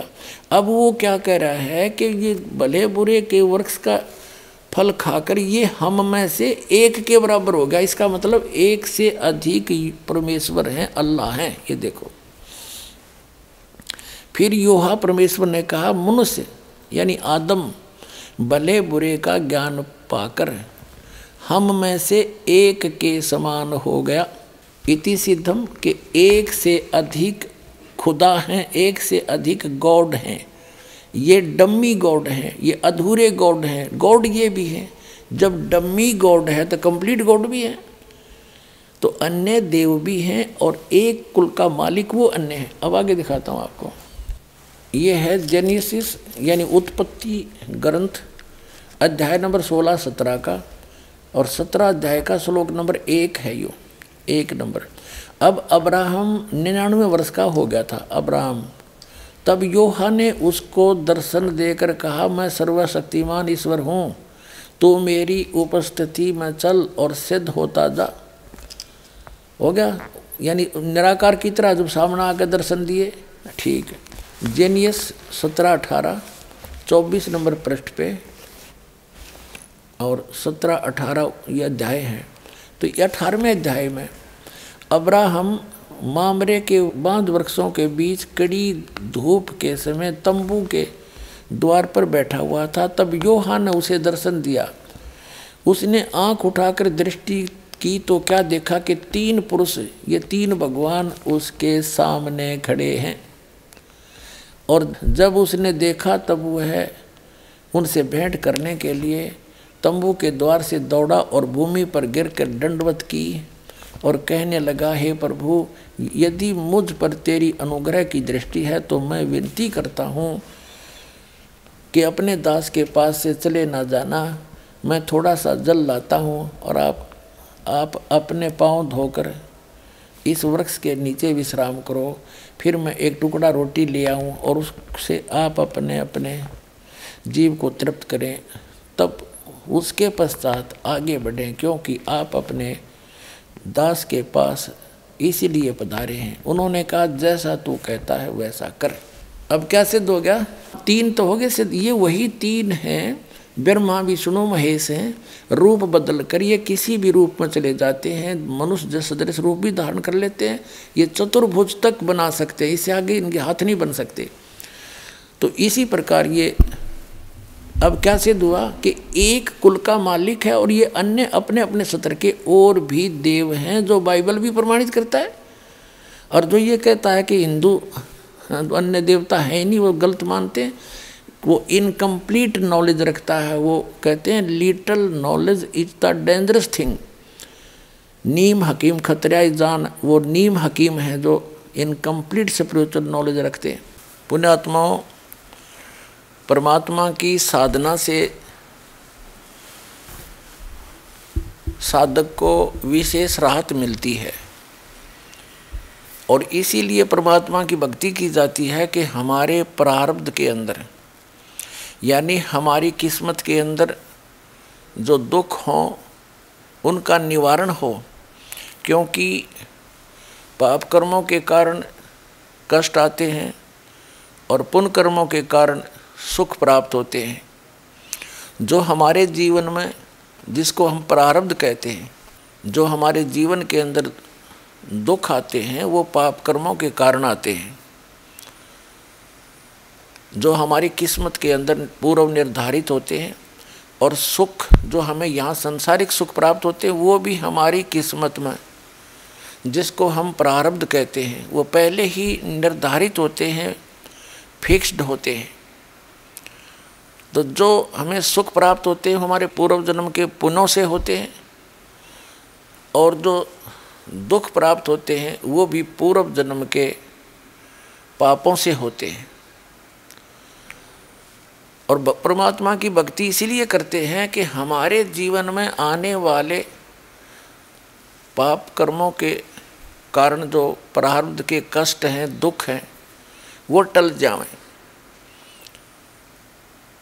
और यदि भक्ति करते करते भी वो संकट ज्यों के त्यों अटैक करते हैं कैर ढा देते हैं तो वह भक्ति गलत है। वो साधना ठीक नहीं है, क्योंकि परमात्मा के गुणों में लिखा है कि परमात्मा की सत भक्ति पूर्ण संत से लेने के बाद पाप कर्मों का नाश हो जाता है। और पाप कर्मों का नाश हो गया तो फिर दुख नहीं रहेंगे। क्योंकि दुख का मूल कारण पाप ही होता है। जैसे पैर में कांटे लगे हों और कांटा निकाल दिया जाए तो फिर दुख रहेगा ही नहीं। और भविष्य में जो हमारा पथ है, रास्ता है, उसके कांटे साफ़ कर दिए जाएँ तो फिर भविष्य में उस मार्ग में कांटे नहीं लगते तो आसानी से सफ़र तय हो जाता है। तो इसके लिए क्या बताया है कि जो सत साधना हो और पूर्ण संत की शरण हो, पूर्ण परमात्मा, अल्लाह अकबर, कादिर भगवान, यानी समर्थ परमात्मा की भक्ति हो तो फिर वो क्या करता है कि जो पूरी मर्यादा में रहकर साधना करते हैं भक्त आत्मा उनके भविष्य के पाप कर्मों का नाश कर देता है। जैसे पति भरता जमी पर जो जो धर है पाँव और समर्थ झाड़ू देत है। ना काटा लग जावे। कि वो समर्थ, वो कादिर परमात्मा, वो अल्लाह अकबर, वो ग्रेट गॉड, वो कंप्लीट गॉड, वो परमात्मा, जब यदि उसकी सत साधना मिल जाती है और पूर्ण संत के माध्यम से तो फिर वो उस अपनी प्यारी आत्मा के जीवन सफ़र में आने वाले पाप रूपी कांटों को ऐसे बुहार देते हैं जैसे झाड़ू से एक तरफ़ साइड में कर दिए जाएँ।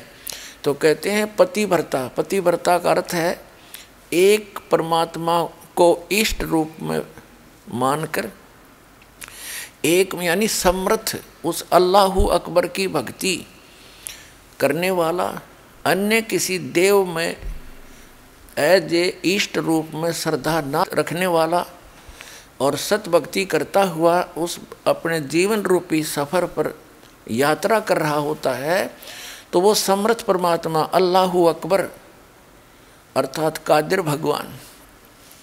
ऐसे झाड़ू देता है कि कहीं मेरी प्यारी आत्मा को काटा ना लग जाए और यदि भक्ति करते करते भी हमें दुख होते हैं तो वो भक्ति ठीक नहीं है। वो परमात्मा समर्थ नहीं है। क्योंकि वो आपकी किस्मत में आने वाले दुखों को, पापों को नाश करने में सक्षम नहीं है। इसी का परिणाम है कि हज़रत मोहम्मद जी को उस परमात्मा की भक्ति से कोई लाभ नहीं हुआ, क्योंकि उन्होंने कुरान शरीफ के ज्ञानदाता को अल्लाह अकबर मान रखा था। लेकिन वो कुरान शरीफ का ज्ञानदाता सूरत फुरकानी चैप्टर 25 आयत नंबर बावन से उनसठ में स्पष्ट करता है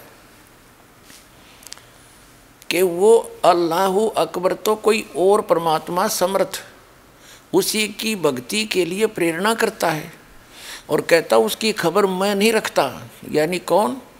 कुरान शरीफ का ज्ञानदाता उस समर्थ परमात्मा अल्लाह अकबर, उस बड़े भगवान की, उस ग्रेट गॉड की। जानकारी नहीं रखता, ना उसकी भक्ति विधि से परिचित है। उसने तो सूरत फुरकानी 25 आयत नंबर 59 में स्पष्ट कर दिया है कि ये वही परमात्मा है, अल्लाह अकबर, जिसने छः दिन में सृष्टि रची और सातवें दिन तख्त पर जा बैठा। उसकी खबर किसी बाखबर से पूछ लो, मुझे ज्ञान नहीं। यही कारण रहा कि पूरा मुसलमान समाज इस कुरान शरीफ के ज्ञानदाता को अल्लाह अकबर मानकर भक्ति कर रहा है। उसके द्वारा बताई गई ये नमाज़, रोज़े और बंग जिसको अजान बोलते हैं, और साथ में ये मांस वगैरह भक्षण करना, ये समर्थ का आदेश नहीं। ये तो इस कुरान शरीफ के ज्ञान दाता के द्वारा बताई गई भक्ति विधि है। और ये समर्थ है नहीं, जिस कारण से हज़रत मोहम्मद जी को कोई आध्यात्मिक लाभ प्राप्त नहीं हुआ। पुणात्माओं हज़रत मोहम्मद जी जैसा ईमान अन्य मुसलमान नहीं रख सकते। और हज़रत मोहम्मद जैसे नमरात्मा के ये मुसलमान नहीं हो सकते। और हज़रत मोहम्मद जैसे भक्ति अन्य मुसलमान नहीं कर सकता।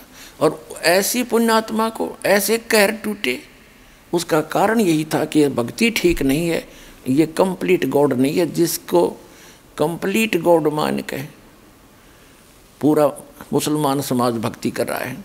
अब आपको दिखाते हैं, हज़रत मोहम्मद जी की जीवनी से कि उनके सामने ये ऐसी इस अल्लाह अकबर मान का, इस कुरान शरीफ के ज्ञानदाता की दी हुई भक्ति को करते करते तीन पुत्र थे, तीनों मृत्यु को प्राप्त हुए।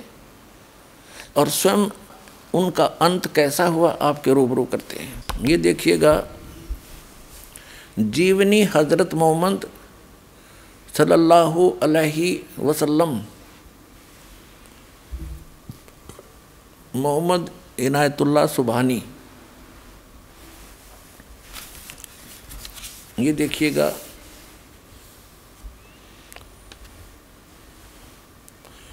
इनायतुल्ला सुबहानी अनुवादक नसीम गाजी फलाही, मकरजी मकतबा, इस्लामी पब्लिशर्स नई दिल्ली।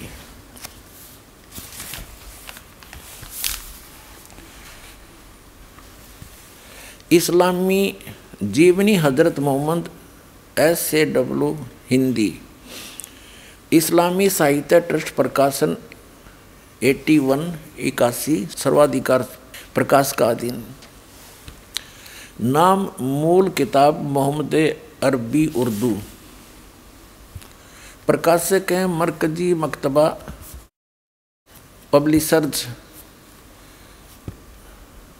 डी तीन सौ सात दावत नगर अब्बुल फजल इनकलेव जामिया नगर, नई दिल्ली, दूरभाष इतने इतने, फैक्स नंबर इतने।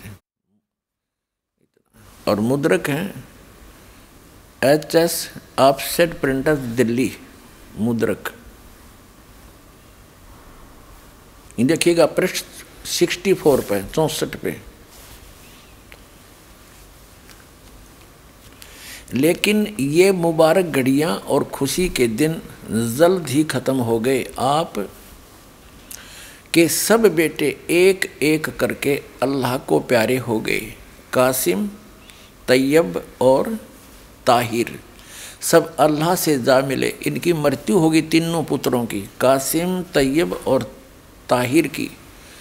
और जख्म पर जख्म लगते रहे, लेकिन आप सब्र करते रहे। बचपन में तो यतीमी का दुख उठाया। जब हज़रत मोहम्मद जी माँ के गर्भ में थे, तब तो पिता की मृत्यु हो गई थी। जब ये पाँच वर्ष के हुए तो माता की मृत्यु होगी। आठ वर्ष के हुए तो दादाजी की मृत्यु होगी। एक, यानी अनाथ की तरह जीवन व्यतीत किया। फिर 25 वर्ष की उम्र में एक 40 वर्षीय खदीजा नामक स्त्री जो पहले दो बार विधवा हो चुकी थी, उससे विवाह हुआ। उसके बाद उस खदीजा जी से इनको तीन पुत्र और चार पुत्रियाँ प्राप्त हुई। तीनों पुत्र पिता के सामने मर गए। बता, या कोई भक्ति है? तो पुण्यात्मा दास का उद्देश्य है कि आपको सतर्क करके, और पहले जो हमसे गलतियाँ होगी, जिनका कितना भयंकर दंड हम भोग चुके हैं, कम से कम अब सावधान हो जाओ। इस दास के पास वो भक्ति है। आप सत भक्ति करोगे तो ये दुख नहीं हो सकते। बाप से पहले बेटा नहीं मर सकता। ये गारंटीड बात समझ लेना, अगदी नियम में रहोगे।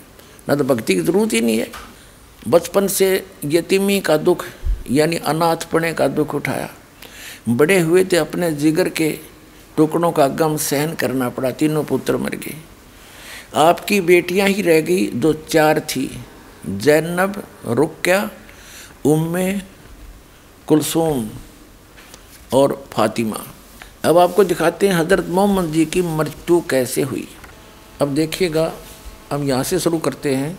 ये वही है जीवनी हज़रत मोहम्मद सल्लल्लाहु अलैहि वसल्लम। अब इसके 307 पृष्ठ पर से पढ़ते हैं। हिजरत का दसवां साल था। प्यारे नबी, हज के इरादे से मक्का रवाना हुए आपके साथ एक लाख से ज़्यादा बहादुर साथियों का काफिला था। इस हज को कहते हैं हिजतुल वदा। इसलिए कि यह हज आपकी आखिरी हज था। इसके बाद आपको मक्का, काबा और अरफात की जियारत का मौका न मिल सका। अब यहाँ देखा। हाँ ये तीन सौ सात पर ही पढ़ रहे हैं प्यारे नबी सलल ने तकरीर करते हुए यह भी बताया कि मुसलमान, आप कैसे रहें? फिर यहाँ बताया है, लोगों, तुम्हारा रब एक है, तुम्हारा बाप एक है, तुम सब आदम के बेटे हो और आदम मिट्टी से बने हैं। खुदा के नज़दीक तुम में सबसे बेहतर वह है जो खुदा से सबसे ज़्यादा डरने वाला हो। ठीक? अब यहाँ जाते हैं। अब 308 पे पढ़े आप ना 309 पढ़ रहे हैं। हिजतुल वदा को अभी तीन महीने से ज़्यादा न गुजरे थे कि प्यारे नबी सल्लल्लाहु वसल्लम, यानी हज़रत मोहम्मद जी पर बीमारी का हमला हुआ। और वह भी इतना ज़ोरदार कि इससे पहले कभी न हुआ था। बुखार इतना तेज हुआ कि आँखों से नींद उड़ गई, रात का समय था। आप सलल बिस्तर से उठे और घर से बाहर आए और मुसलमानों के कब्रिस्तान की तरफ़ चले। वहाँ पहुँचे तो फरमाया, तुम पर सलामती हो, हे कब्र वालो। आप सल्लल्लाहु ने हज़रत मोहम्मद जी ने उनके लिए नजात की दुआ की। उसके बाद घर लौट आए। प्यारे नबी सल्लल्लाहु यानी हज़रत मोहम्मद बीमार हुए तो सबसे पहले आपको कब्रिस्तान की जियारत का ख्याल आया।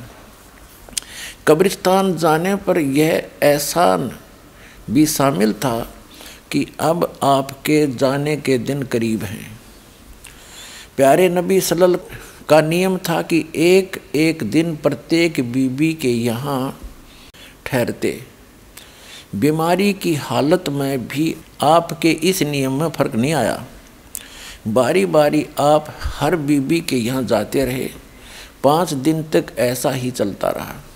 फिर हालत बहुत ज़्यादा खराब होगी। चलने फिरने की ताकत न रही। हज़रत मोहम्मद जी के ग्यारह पत्नियाँ थी। इसी में वर्णन है समयाने पर दिखाएँगे। अब 310 पर पढ़ेंगे।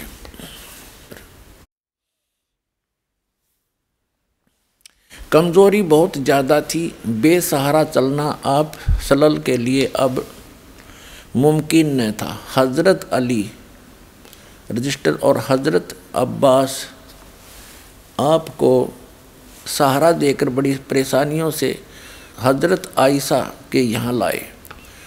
सिर दर्द की ज़्यादती के कारण आपके सिर में रुमाल भी बांधा गया। मुसलमान उदास उदास थे, बेचैन और बेकरार थे, क्योंकि उनका प्यारा बीमारी के बिस्तर पर था और बीमारी हर क्षण बढ़ती जा रही थी। इससे पहले कभी आप इस तरह बीमार नहीं हुए थे, इसलिए वे और भी ज़्यादा निराश और फिक्रमंद थे। अब हम 310 पढ़ के 311 पढ़ रहे हैं पृष्ठ जीवनी हज़रत मोहम्मद। प्यारे नबी की हालत गिरती गई, बुखार कभी घट जाता, कभी बढ़ जाता। जब तक पैरों में दम रहा और चलने फिरने की ताकत रही, आप सलल मस्जिद में जाते रहे और मुसलमानों की इमामत करते रहे। सबसे आखिरी नमाज़ जो आपने पढ़ाई, वह मगरीब की नमाज़ थी। ईसा का वक्त हुआ और आप सलल ने पूछा, नमाज़ हो चुकी? साथियों ने कहा, बस आप की इंतज़ार है। आपने बर्तन में पानी भरवाया, गुसल किया, उठना चाहा तो बेहोश हो गए। कुछ देर के बाद होश आया तो पूछा, नमाज़ हो चुकी? साथियों ने फिर कहा, हजूर, आपका इंतज़ार है। आप फिर नहाए और उठना चाहा। इस बार भी आप बेहोश हो गए। कुछ देर में होश आया तो पूछा, नमाज़ हो चुकी? फिर वही जवाब मिला, आपका इंतज़ार है। आपके शरीर पर पानी डाला गया उठने का इरादा किया तो फिर बेहोश हो गए। इस बार होश आया तो फरमाया, अबू बकर से कहो, वे नमाज़ पढ़ाए। हज़रत आयशा अल्लाह के रसूल उनकी आवाज़ बहुत धीमी है। कुरान पढ़ते हैं तो रोते भी बहुत हैं। लोग उनकी आवाज़ सुन न सकेंगे। तीन सौ बारह पे, प्यारे नबी सलल उन्हीं से कहो नमाज़ पढ़ाएँ। हज़रत आयशा ने दोबारा वही बात अर्ज़ की।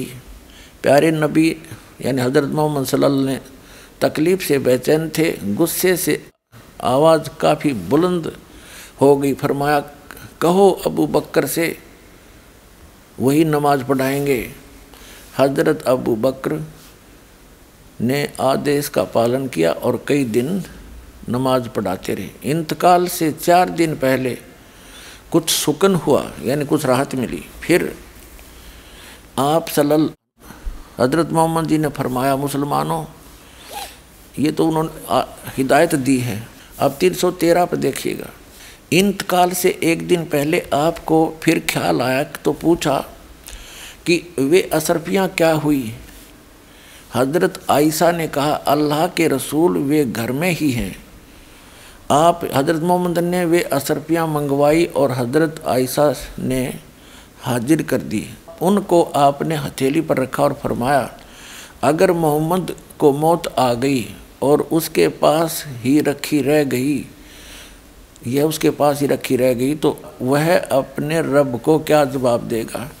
फिर आपने उनको कुछ गरीब मुसलमानों में बांट दिया। तकलीफ़ बहुत बढ़ गई, बुखार इतना तेज़ हुआ कि पूरा शरीर जलने लगा। चहती बेटी फातिमा, रोज़ बाप की खिदमत में हाजिर होती। आप उन्हें देखकर स्नेह से खड़े हो जाते, उन्हें चूमते और अपने पास बिठा लेते। आज बला की बेचैनी थी, कमज़ोरी भी बहुत ज़्यादा थी। हज़रत फातिमा आई तो आप उठकर प्यार न कर सके। वे पास आई, स्वयं उन्होंने आपको चूमा और पहलू में बैठ गई। बुखार इतना तेज था कि बार बार आप बेहोश हो जाते। पास ही एक बर्तन में ठंडा पानी था। आप उसमें हाथ डालते और चेहरे पर मलते। बेचैनी बहुत थी। ठीक उसी वक्त आपके होठ हिले और कानों ने ये शब्द सुने। यहूदियों और ईसाइयों पर अल्लाह की लानत हो कि वे अपने पैगंबरों की कब्र में सजदे करने लगे। कमज़ोरी हर अक्षण बढ़ती जा रही थी, मौत धीरे धीरे सरकती आ रही थी। आपने बर्तन में ठंडा पानी मांगा, तुरंत पानी पेश कर दिया गया। आप बार बार उसमें हाथ डालते और चेहरे पर मलते, चादर कभी मुँह पर डाल लेते, कभी हटा लेते। उस समय निरंतर आपके मुख से ये शब्द निकल रहे थे। हे अल्लाह नजा यानी जान निकलने के समय की परेशानी को झेलना मेरे लिए आसान कर दे। प्यारे बाप की बेचैनी देखकर हज़रत फातिमा बेचैन हो गई। वे खुद व खुद पुकार उठी, हाय मेरे बाप की बेचैनी। आपने सुना तो फरमाया, आज के बाद फिर तुम्हारा बाप बेचैन न होगा। अपराह्न का समय था आफ्टरनून सीने में सांस धड़क रही थी, इतने में आप सलल के होठ हिले और कानों में ये आवाज़ आई। 315 पे। नमाज़, गुलामों से अच्छा सलूक। फिर हाथ ऊपर उठे, आप सल्लल्लाहु ने उंगली से इशारा किया और फरमाया, अब और कोई नहीं, बस वही सबसे बड़ा साथी। यही कहते कहते हाथ लटक गए, आँखें छत से लग गई और पवित्र आत्मा रब से जा मिली। इंतकाल के समय, यानी मृत्यु के समय आप सलल, यानी हज़रत मोहम्मद जी की उम्र तिरसठ साल की थी।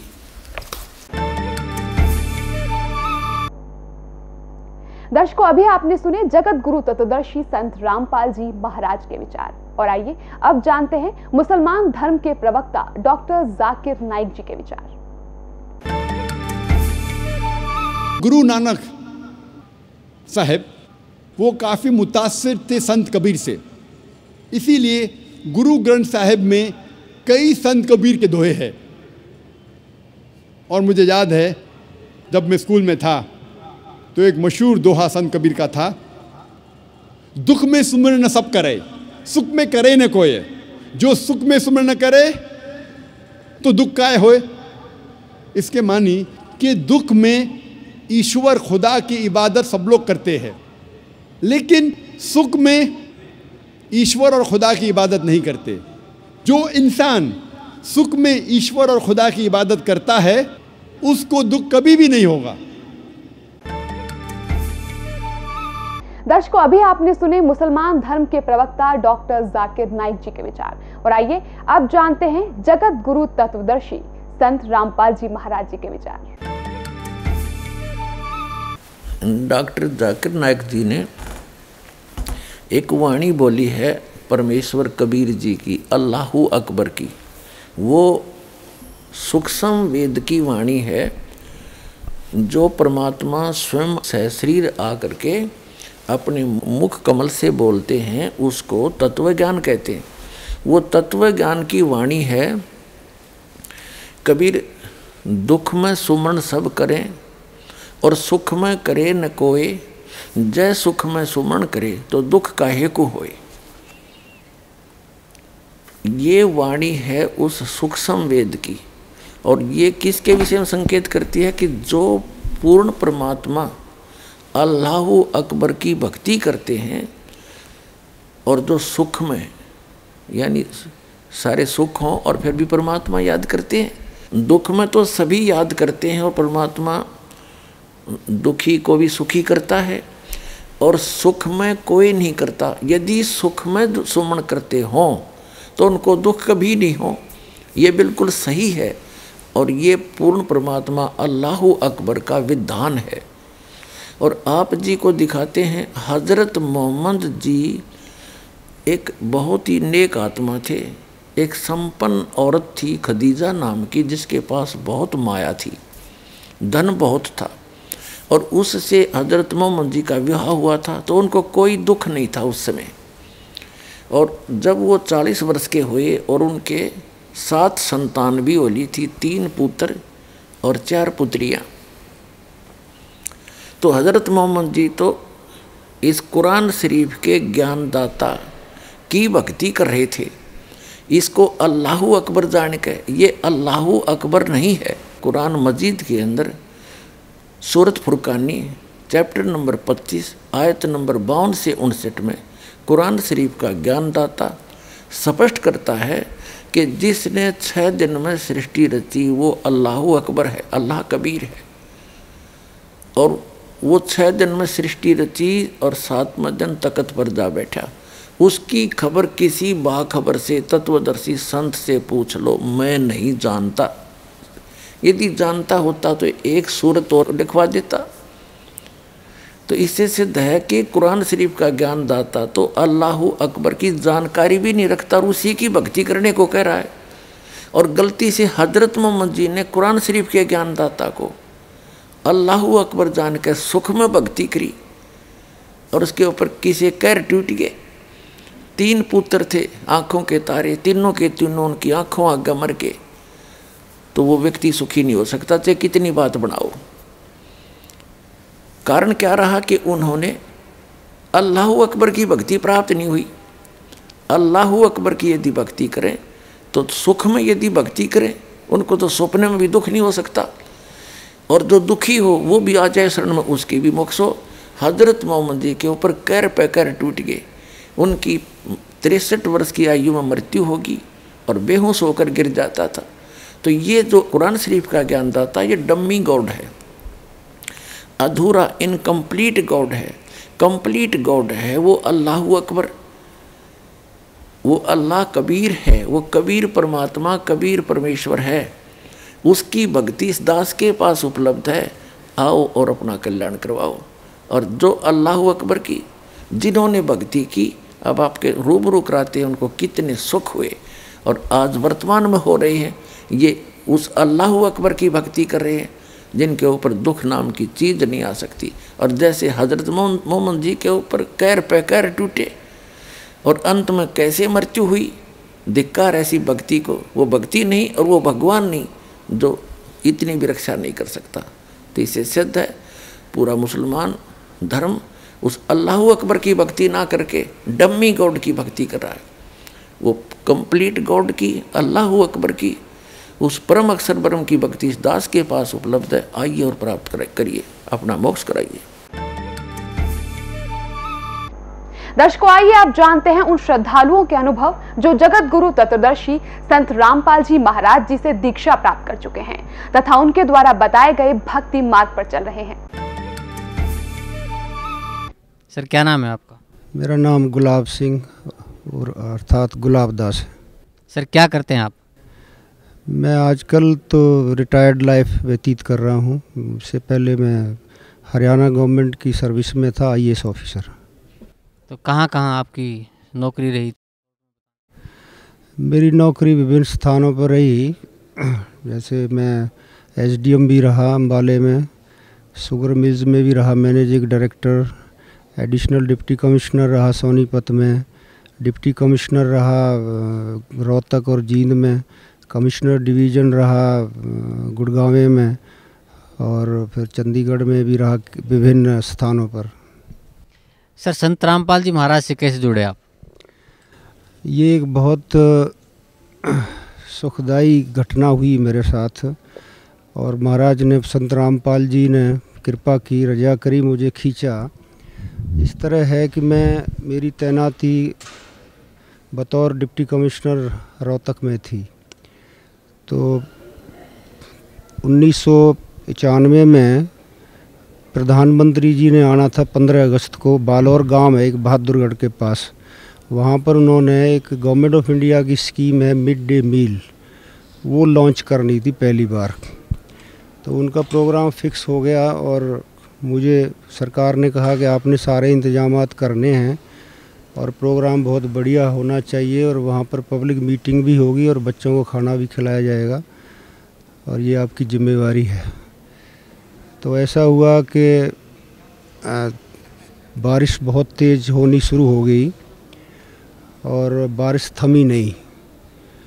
और कई दिन तक बारिश चलती रही और हम कोई इंतज़ाम कर नहीं पाए। जिस ग्राउंड में उनका फ़ंक्शन होना था, वहाँ भी पानी भर गया। जहाँ हेलीकॉप्टर उतरना था, वहाँ भी पानी भर गया। सड़कों पर भी पानी भर गया। और एक ऐसा एक हालात बन गए मुझे ऐसा लगा कि अब तेरी नौकरी ख़तरे में है। मैंने मुख्यमंत्री जी से भी जो उस वक्त के मुख्यमंत्री थे, उनसे प्रार्थना करी कि आप प्राइम मिनिस्टर का प्रोग्राम थोड़ा सा बदलवा दो, क्योंकि बारिश थम नहीं रही और हम इंतज़ाम नहीं कर पा रहे हैं। जित, जितना पानी निकालते हैं, उतनी फिर बारिश हो जाती है। तो मुख्यमंत्री जी ने मुझे बहुत सख्त शब्दों में कहा कि प्राइम मिनिस्टर के प्रोग्राम नहीं बदलते हैं। आप जो मर्ज़ी करो, इंतज़ाम करो और प्राइम मिनिस्टर ने निश्चित समय पर ही आना है। तो I was in a great fix and it was a very dangerous situation for us तो मेरे से पहले एक मेरे गनमैन थे, उन्होंने महाराज जी से नाम उपदेश लिया हुआ था और वो मेरे से बातचीत करते रहते थे और वो कबीर परमात्मा, कबीर को परमात्मा बताते थे और महाराज संत राम जी को, संत संत रामपाल जी को भी भगवान का अवतार बताते थे। मैं उनसे लड़ा करता था कि तू कौन सा ज्ञान ले आया, बेकार का कबीर कोई परमात्मा हो सकते हैं। तो लेकिन उस दिन मुझे उसने सलाह दी कि आप संत रामपाल जी की शरण में आने का संकल्प लो और एक पाठ बोल दो। तो ये सब ठीक हो जाएगा और मौसम मौसम ठीक हो जाएगा और कोई ऐसी चिंता वाली बात नहीं है। तो कहते मरता क्या नहीं करता? तो मैंने एक संकल्प लिया हृदय से, क्योंकि मैं उस वक्त मुसीबत में था। और मैंने कहा अच्छा भाई, तुम्हारे संत रामपाल जी को भी देखते हैं। मैंने संकल्प किया, मैं उनका पाठ करवाऊँगा। मैंने नाम उपदेश तो लिया नहीं था उस वक्त, लेकिन वैसे ही पाठ बोल दिया।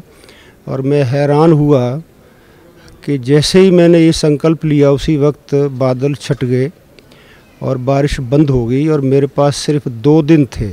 ये तेरह अगस्त की बात है और बादल बिल्कुल छट गए और मुझे सुखी सांस आई। मैंने सारे विभागों को कहा कि अपने काम में लग जाओ। और हमने रात दिन 24 घंटे लेबर फोर्स बढ़ा करके, काफ़ी पंप लगा करके पानी निकलवाया, सारी व्यवस्था की, पंडाल, हेलीकॉप्टर, जितनी भी व्यवस्था होती है, सारी व्यवस्था की। और प्रोग्राम 15 अगस्त का प्राइम मिनिस्टर का अच्छा हुआ और बहुत अच्छा हुआ। सरकार ने मुझे बधाई दी कि भाई आपका इंतज़ाम बहुत अच्छा रहा। और हमें नहीं था कि आप इतने थोड़े समय में इतना अच्छा इंतज़ाम कर लेंगे, लेकिन मुझे पता था कि इंतज़ाम करने वाला कौन था, क्योंकि मुझे इस घटना पर बहुत विश्वास हो चुका था। और फिर आप देखिए कि जैसे ही हमने प्राइम मिनिस्टर को बिठा करके हेलीकॉप्टर में उन्होंने उड़ान भरी, उड़ान भरते ही अभी हम गाड़ी में बैठे भी नहीं थे, फिर ज़ोर से बारिश होने लगी। और आपको मालूम है कि उन्नीस में रोहतक में कितना ज़बरदस्त उसके बाद फ्लड आया, सारा शहर भी भर गया था। तो उसके बाद फिर मुझे विश्वास हुआ कि वाकई कोई संत जो है, मैंने देखा नहीं था सदगुरु जी को, उस वक्त तक कौन है संत रामपाल जी? सिर्फ़ वो मेरे जो भगत जी थे, जो मेरे गनमैन थे वो ही चर्चा किया करते थे। लेकिन मुझे विश्वास हो गया कोई संत वाकई बहुत उच्च कोटि के संत हैं। और कबीर परमात्मा हैं वाकई, जो इन्होंने इतनी जल्दी पुकार मेरी सुनी। और मेरी एक बहुत बड़ी समस्या, जो कि मेरी सर्विस पर एक ख़तरा था, उसको टाला। तो मुझे अडिग विश्वास हो गया। उसके बाद, कुछ महीनों के बाद मुझे जींद स्थानांतरित कर दिया गया। सरकार ने वहाँ भी फ्लड आया हुआ था। रोहतक का पानी निकाल करके और वहाँ जब सब ठीक ठाक हो गया तो फिर मुझे जींद की ड्यूटी सौंपी गई। तो वहाँ महाराज जी जींद में ही रहते थे उस वक्त कुटिया में। और फिर मैंने वहाँ पर अपनी कोठी में अक्टूबर में एक पाठ करवाया महाराज जी को बुला करके वहाँ। तो महाराज जी ने कृपा करी, संत रामपाल जी ने कि वहाँ मेरी कोठी में ही वो रहे तीन चार दिन, सत्संग किया। और मुझे पूरा समझाया बिठा करके। उन्होंने मेरे से पूछा कि आप किस चीज़ की भक्ति करते हो, किसकी क्योंकि मैंने महाराज जी को बताया कि महाराज जी मैं कृष्ण कृष्ण भगवान की और वैष्णो देवी, इन सभी देवी देवताओं की पूजा करता हूँ। तो परमात्मा ने मुझे बताया, संत रामपाल जी ने कि आप सबको छोड़ो। एक के साथ सब सदे, सब सादे, सब जाए और माली सींचे मूल को फले फुले अगाए। और भी बहुत मुझे बिठा करके समझाया, ज्ञान दिया और मेरी समझ में आया और उन्होंने रजा करी और मुझे नाम उपदेश दिया। और उसके बाद फिर मैंने दूसरा पाठ वहीं पर अगले मार्च में करवाया।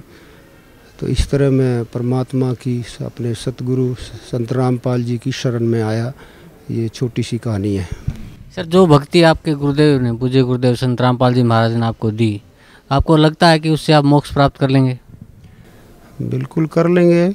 इसमें तो कोई शक नहीं है क्योंकि जो महाराज जी मार्ग बताते हैं वो एक मार्ग प्रमाणित है और जिनको परमात्मा मिले, जिनको मोक्ष मिली है, उन्होंने इस बात को सपोर्ट किया है। वो इस बात, ये बात की गवाही दी है अपनी वानियों में, जैसे संत गरीबदास जी थे या धर्मदास जी थे या दूसरे और अन्य महापुरुष थे, गुरु नानक जी थे। और यही मार्ग अपने सदगुरु महाराज जी बताते हैं। वेदों के आधार पर और दूसरे ग्रंथों के आधार पर जो साधना हमको बताते हैं, वो शास्त्र आधारित है। जो शास्त्रों में निहित है, जो शास्त्रों में विधि बताई हुई है, उसी को महाराज जी बताते हैं और उसी विधि के ज़रिए, उसी नाम के ज़रिए बहुत सारे जो है महापुरुष तरे हैं और उनका मोक्ष हुआ है। तो मुझे कोई इसमें शक नहीं है, बिल्कुल विश्वास, दृढ़ विश्वास है और जिस हिसाब से यहाँ पे महाराज जी ज्ञान देते हैं और उससे लोगों के साथ चमत्कार होते हैं और भी मज़बूत करते हैं कि मोक्ष अवश्य होगा और यही मार्ग है मोक्ष का और कोई मार्ग नहीं है। Thank you sir thank you so much दर्शकों तो आइए प्रोग्राम को आगे बढ़ाते हैं और जानते हैं जगत गुरु तत्वदर्शी संत रामपाल जी महाराज के विचार।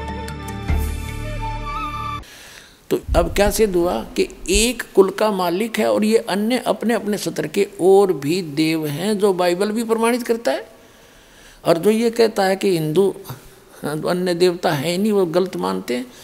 वो इनकम्प्लीट नॉलेज रखता है, वो कहते हैं little knowledge is the dangerous thing नीम हकीम खतरा जान, वो नीम हकीम है जो इनकम्प्लीट स्पिरिचुअल नॉलेज रखते हैं।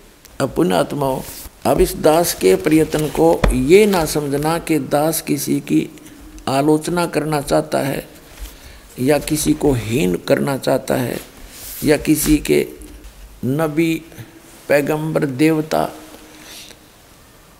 की कोई मान हानि करना चाहता है। दास ये चाहता है कि हज़रत मोहम्मद एक नंबर के पुण्यात्मा थे, और ये फंस गए इस काल ब्रह्म के। इस काल ब्रह्म ने डरा धमका के इसको जो साधना बताई, पाँच वक्त की नमाज़, अजान जो परमात्मा को पुकारने का बंग बोलते हैं। पाँच वक्त की नमाज़ और रोज़े। ये तीन साधनाएँ बताई और इनको डट कर करा करते थे वो। हज़रत मोहम्मद जी जैसा ईमान अल्लाह पर कोई नहीं ला सकता। मुसलमान भाई, जितना ईमान उन्होंने, उस कुरान शरीफ के ज्ञानदाता को कंप्लीट गॉड मान के उन्होंने उसको, उसके ऊपर ईमान लाया। और उन जैसी भक्ति भी कोई नहीं कर सकता। उसके, उस इतनी साधना करने के बाद हज़रत मोहम्मद जी को उसकी भक्ति का क्या बेनिफिट हुआ? एक तरफ़ तो कुरान शरीफ में कहा है कि वो अल्लाह ताला अल्लाह अकबर बड़ा मेहरबान है, बड़ा दयालु है, रहमत करता है, पापों को नाश करता है। वो बिल्कुल सही बोला है। वो तो सही है, वो तो ऐसा ही है।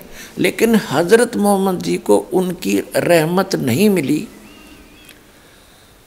उनका लाभ नहीं मिला। उसका कारण क्या रहा कि उस अल्लाह अकबर की way of worship, method of worship पूजा का मार्ग, पूजा की विधि नहीं है।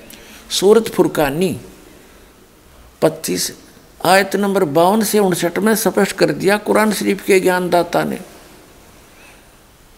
कि वो अल्लाह अकबर तो वो है जिसने छह दिन में सृष्टि रची, सातवें दिन तख्त पर जा बैठे। वो है क्रिएटर। और उसकी खबर कुरान शरीफ का ज्ञानदाता नहीं जानता, वो कुरान शरीफ में नहीं है, जो ज्ञान उसने बताया। हज़रत मोहम्मद को जबरील देवता के माध्यम से। उसने अपने सत्र की विधि बताई है कि मेरे सत्र की ये साधना है और इसकी साधना से पाप नाश नहीं हो सकते, जो कर्म में वही मिलेगा आपको। उसमें कोई परिवर्तन नहीं हो सकता। और यही गीता ज्ञानदाता आठवें अध्याय के तेरहवें श्लोक में कहता कि मेरा जो मंत्र है, ओम इति एकाक्षरम। ब्रह्म व्यवहारण माम अनुसमरण। ये प्रयाति तजन देहम सयाति परमाम गतिम। कि मेरे सतर का, मेरी पूजा का केवल एक ओम अक्षर है नथिंग एल्स इसका अंतिम सांस तक जो भक्ति करता हुआ शरीर छोड़कर जाएगा वो ब्रह्म से मिलने वाली परम गति प्राप्त होगी। और ब्रह्म से मिलने वाली परम गति कौन सी है? ब्रह्मलोक। आठवें अध्याय के सोलहवें श्लोक में कहा कि ब्रह्मलोक में गए हुए प्राणी भी पुनरावृत्ति में हैं। उनका भी जन्म मृत्यु होता है।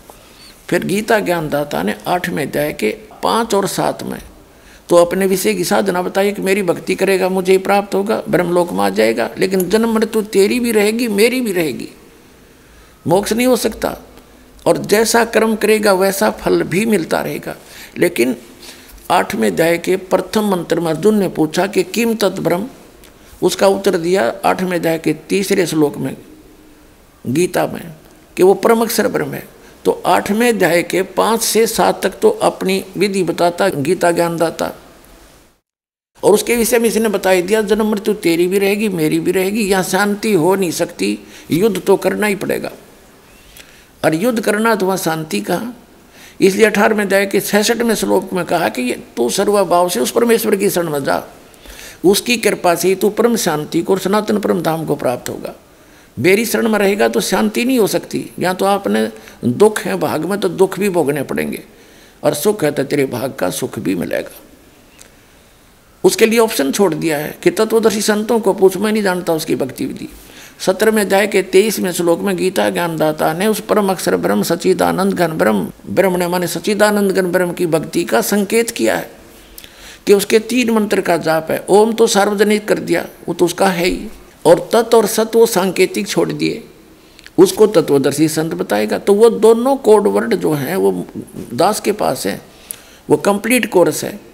तो उसकी भक्ति आठवें अध्याय के आठ, नौ, दस श्लोक में बताया कि सचिदानंद घन ब्रह्म की भक्ति करेगा। तो उसको प्राप्त होगा। आठवें अध्याय के पाँच और सात में कहा कि मेरी भक्ति करेगा तो मुझे प्राप्त होगा। ब्रह्म की साधना करने वाला ब्रह्म लोक में जाएगा। गीता अध्याय नंबर आठ के श्लोक नंबर सोलह में स्पष्ट कर दिया है कि ब्रह्मलोक पर्यंत सभी पुनरावर्ती के अंदर है। तो उसने स्पष्ट कर दिया है कि उस पूर्ण परमात्मा की साधना से मैं परिचित नहीं हूँ और मेरी भक्ति करेगा तो ऐसे ही कष्ट भी होंगे, तेरे भाग में सुख है तो सुख भी होगा तो ये दोनों मिलते रहेंगे। और परम शांति चाहिए तो तुझे सब पापों का नाश चाहिए तो परम अक्षर ब्रह्म की शरण में चला जा उसके लिए तत्वदर्शी संत की खोज कर ले। तो वो तत्वदर्शी संत ये दास, रामपाल दास सतलोक आश्रम पर वाला जिला है। हरियाणा में, भारत के अंदर है। तो पुण्यात्माओं, दास की प्रार्थना है, वो सत भक्ति दास के पास उपलब्ध है। आपको कभी दुख नहीं होगा, परमात्मा हरदम साथ रहेगा, वो अल्लाह अकबर की भक्ति, उसने खुद आकर के यहाँ बताई है। वो ज्ञान इस दास के पास उपलब्ध है, उसको प्राप्त करो, अपना कल्याण करवाओ।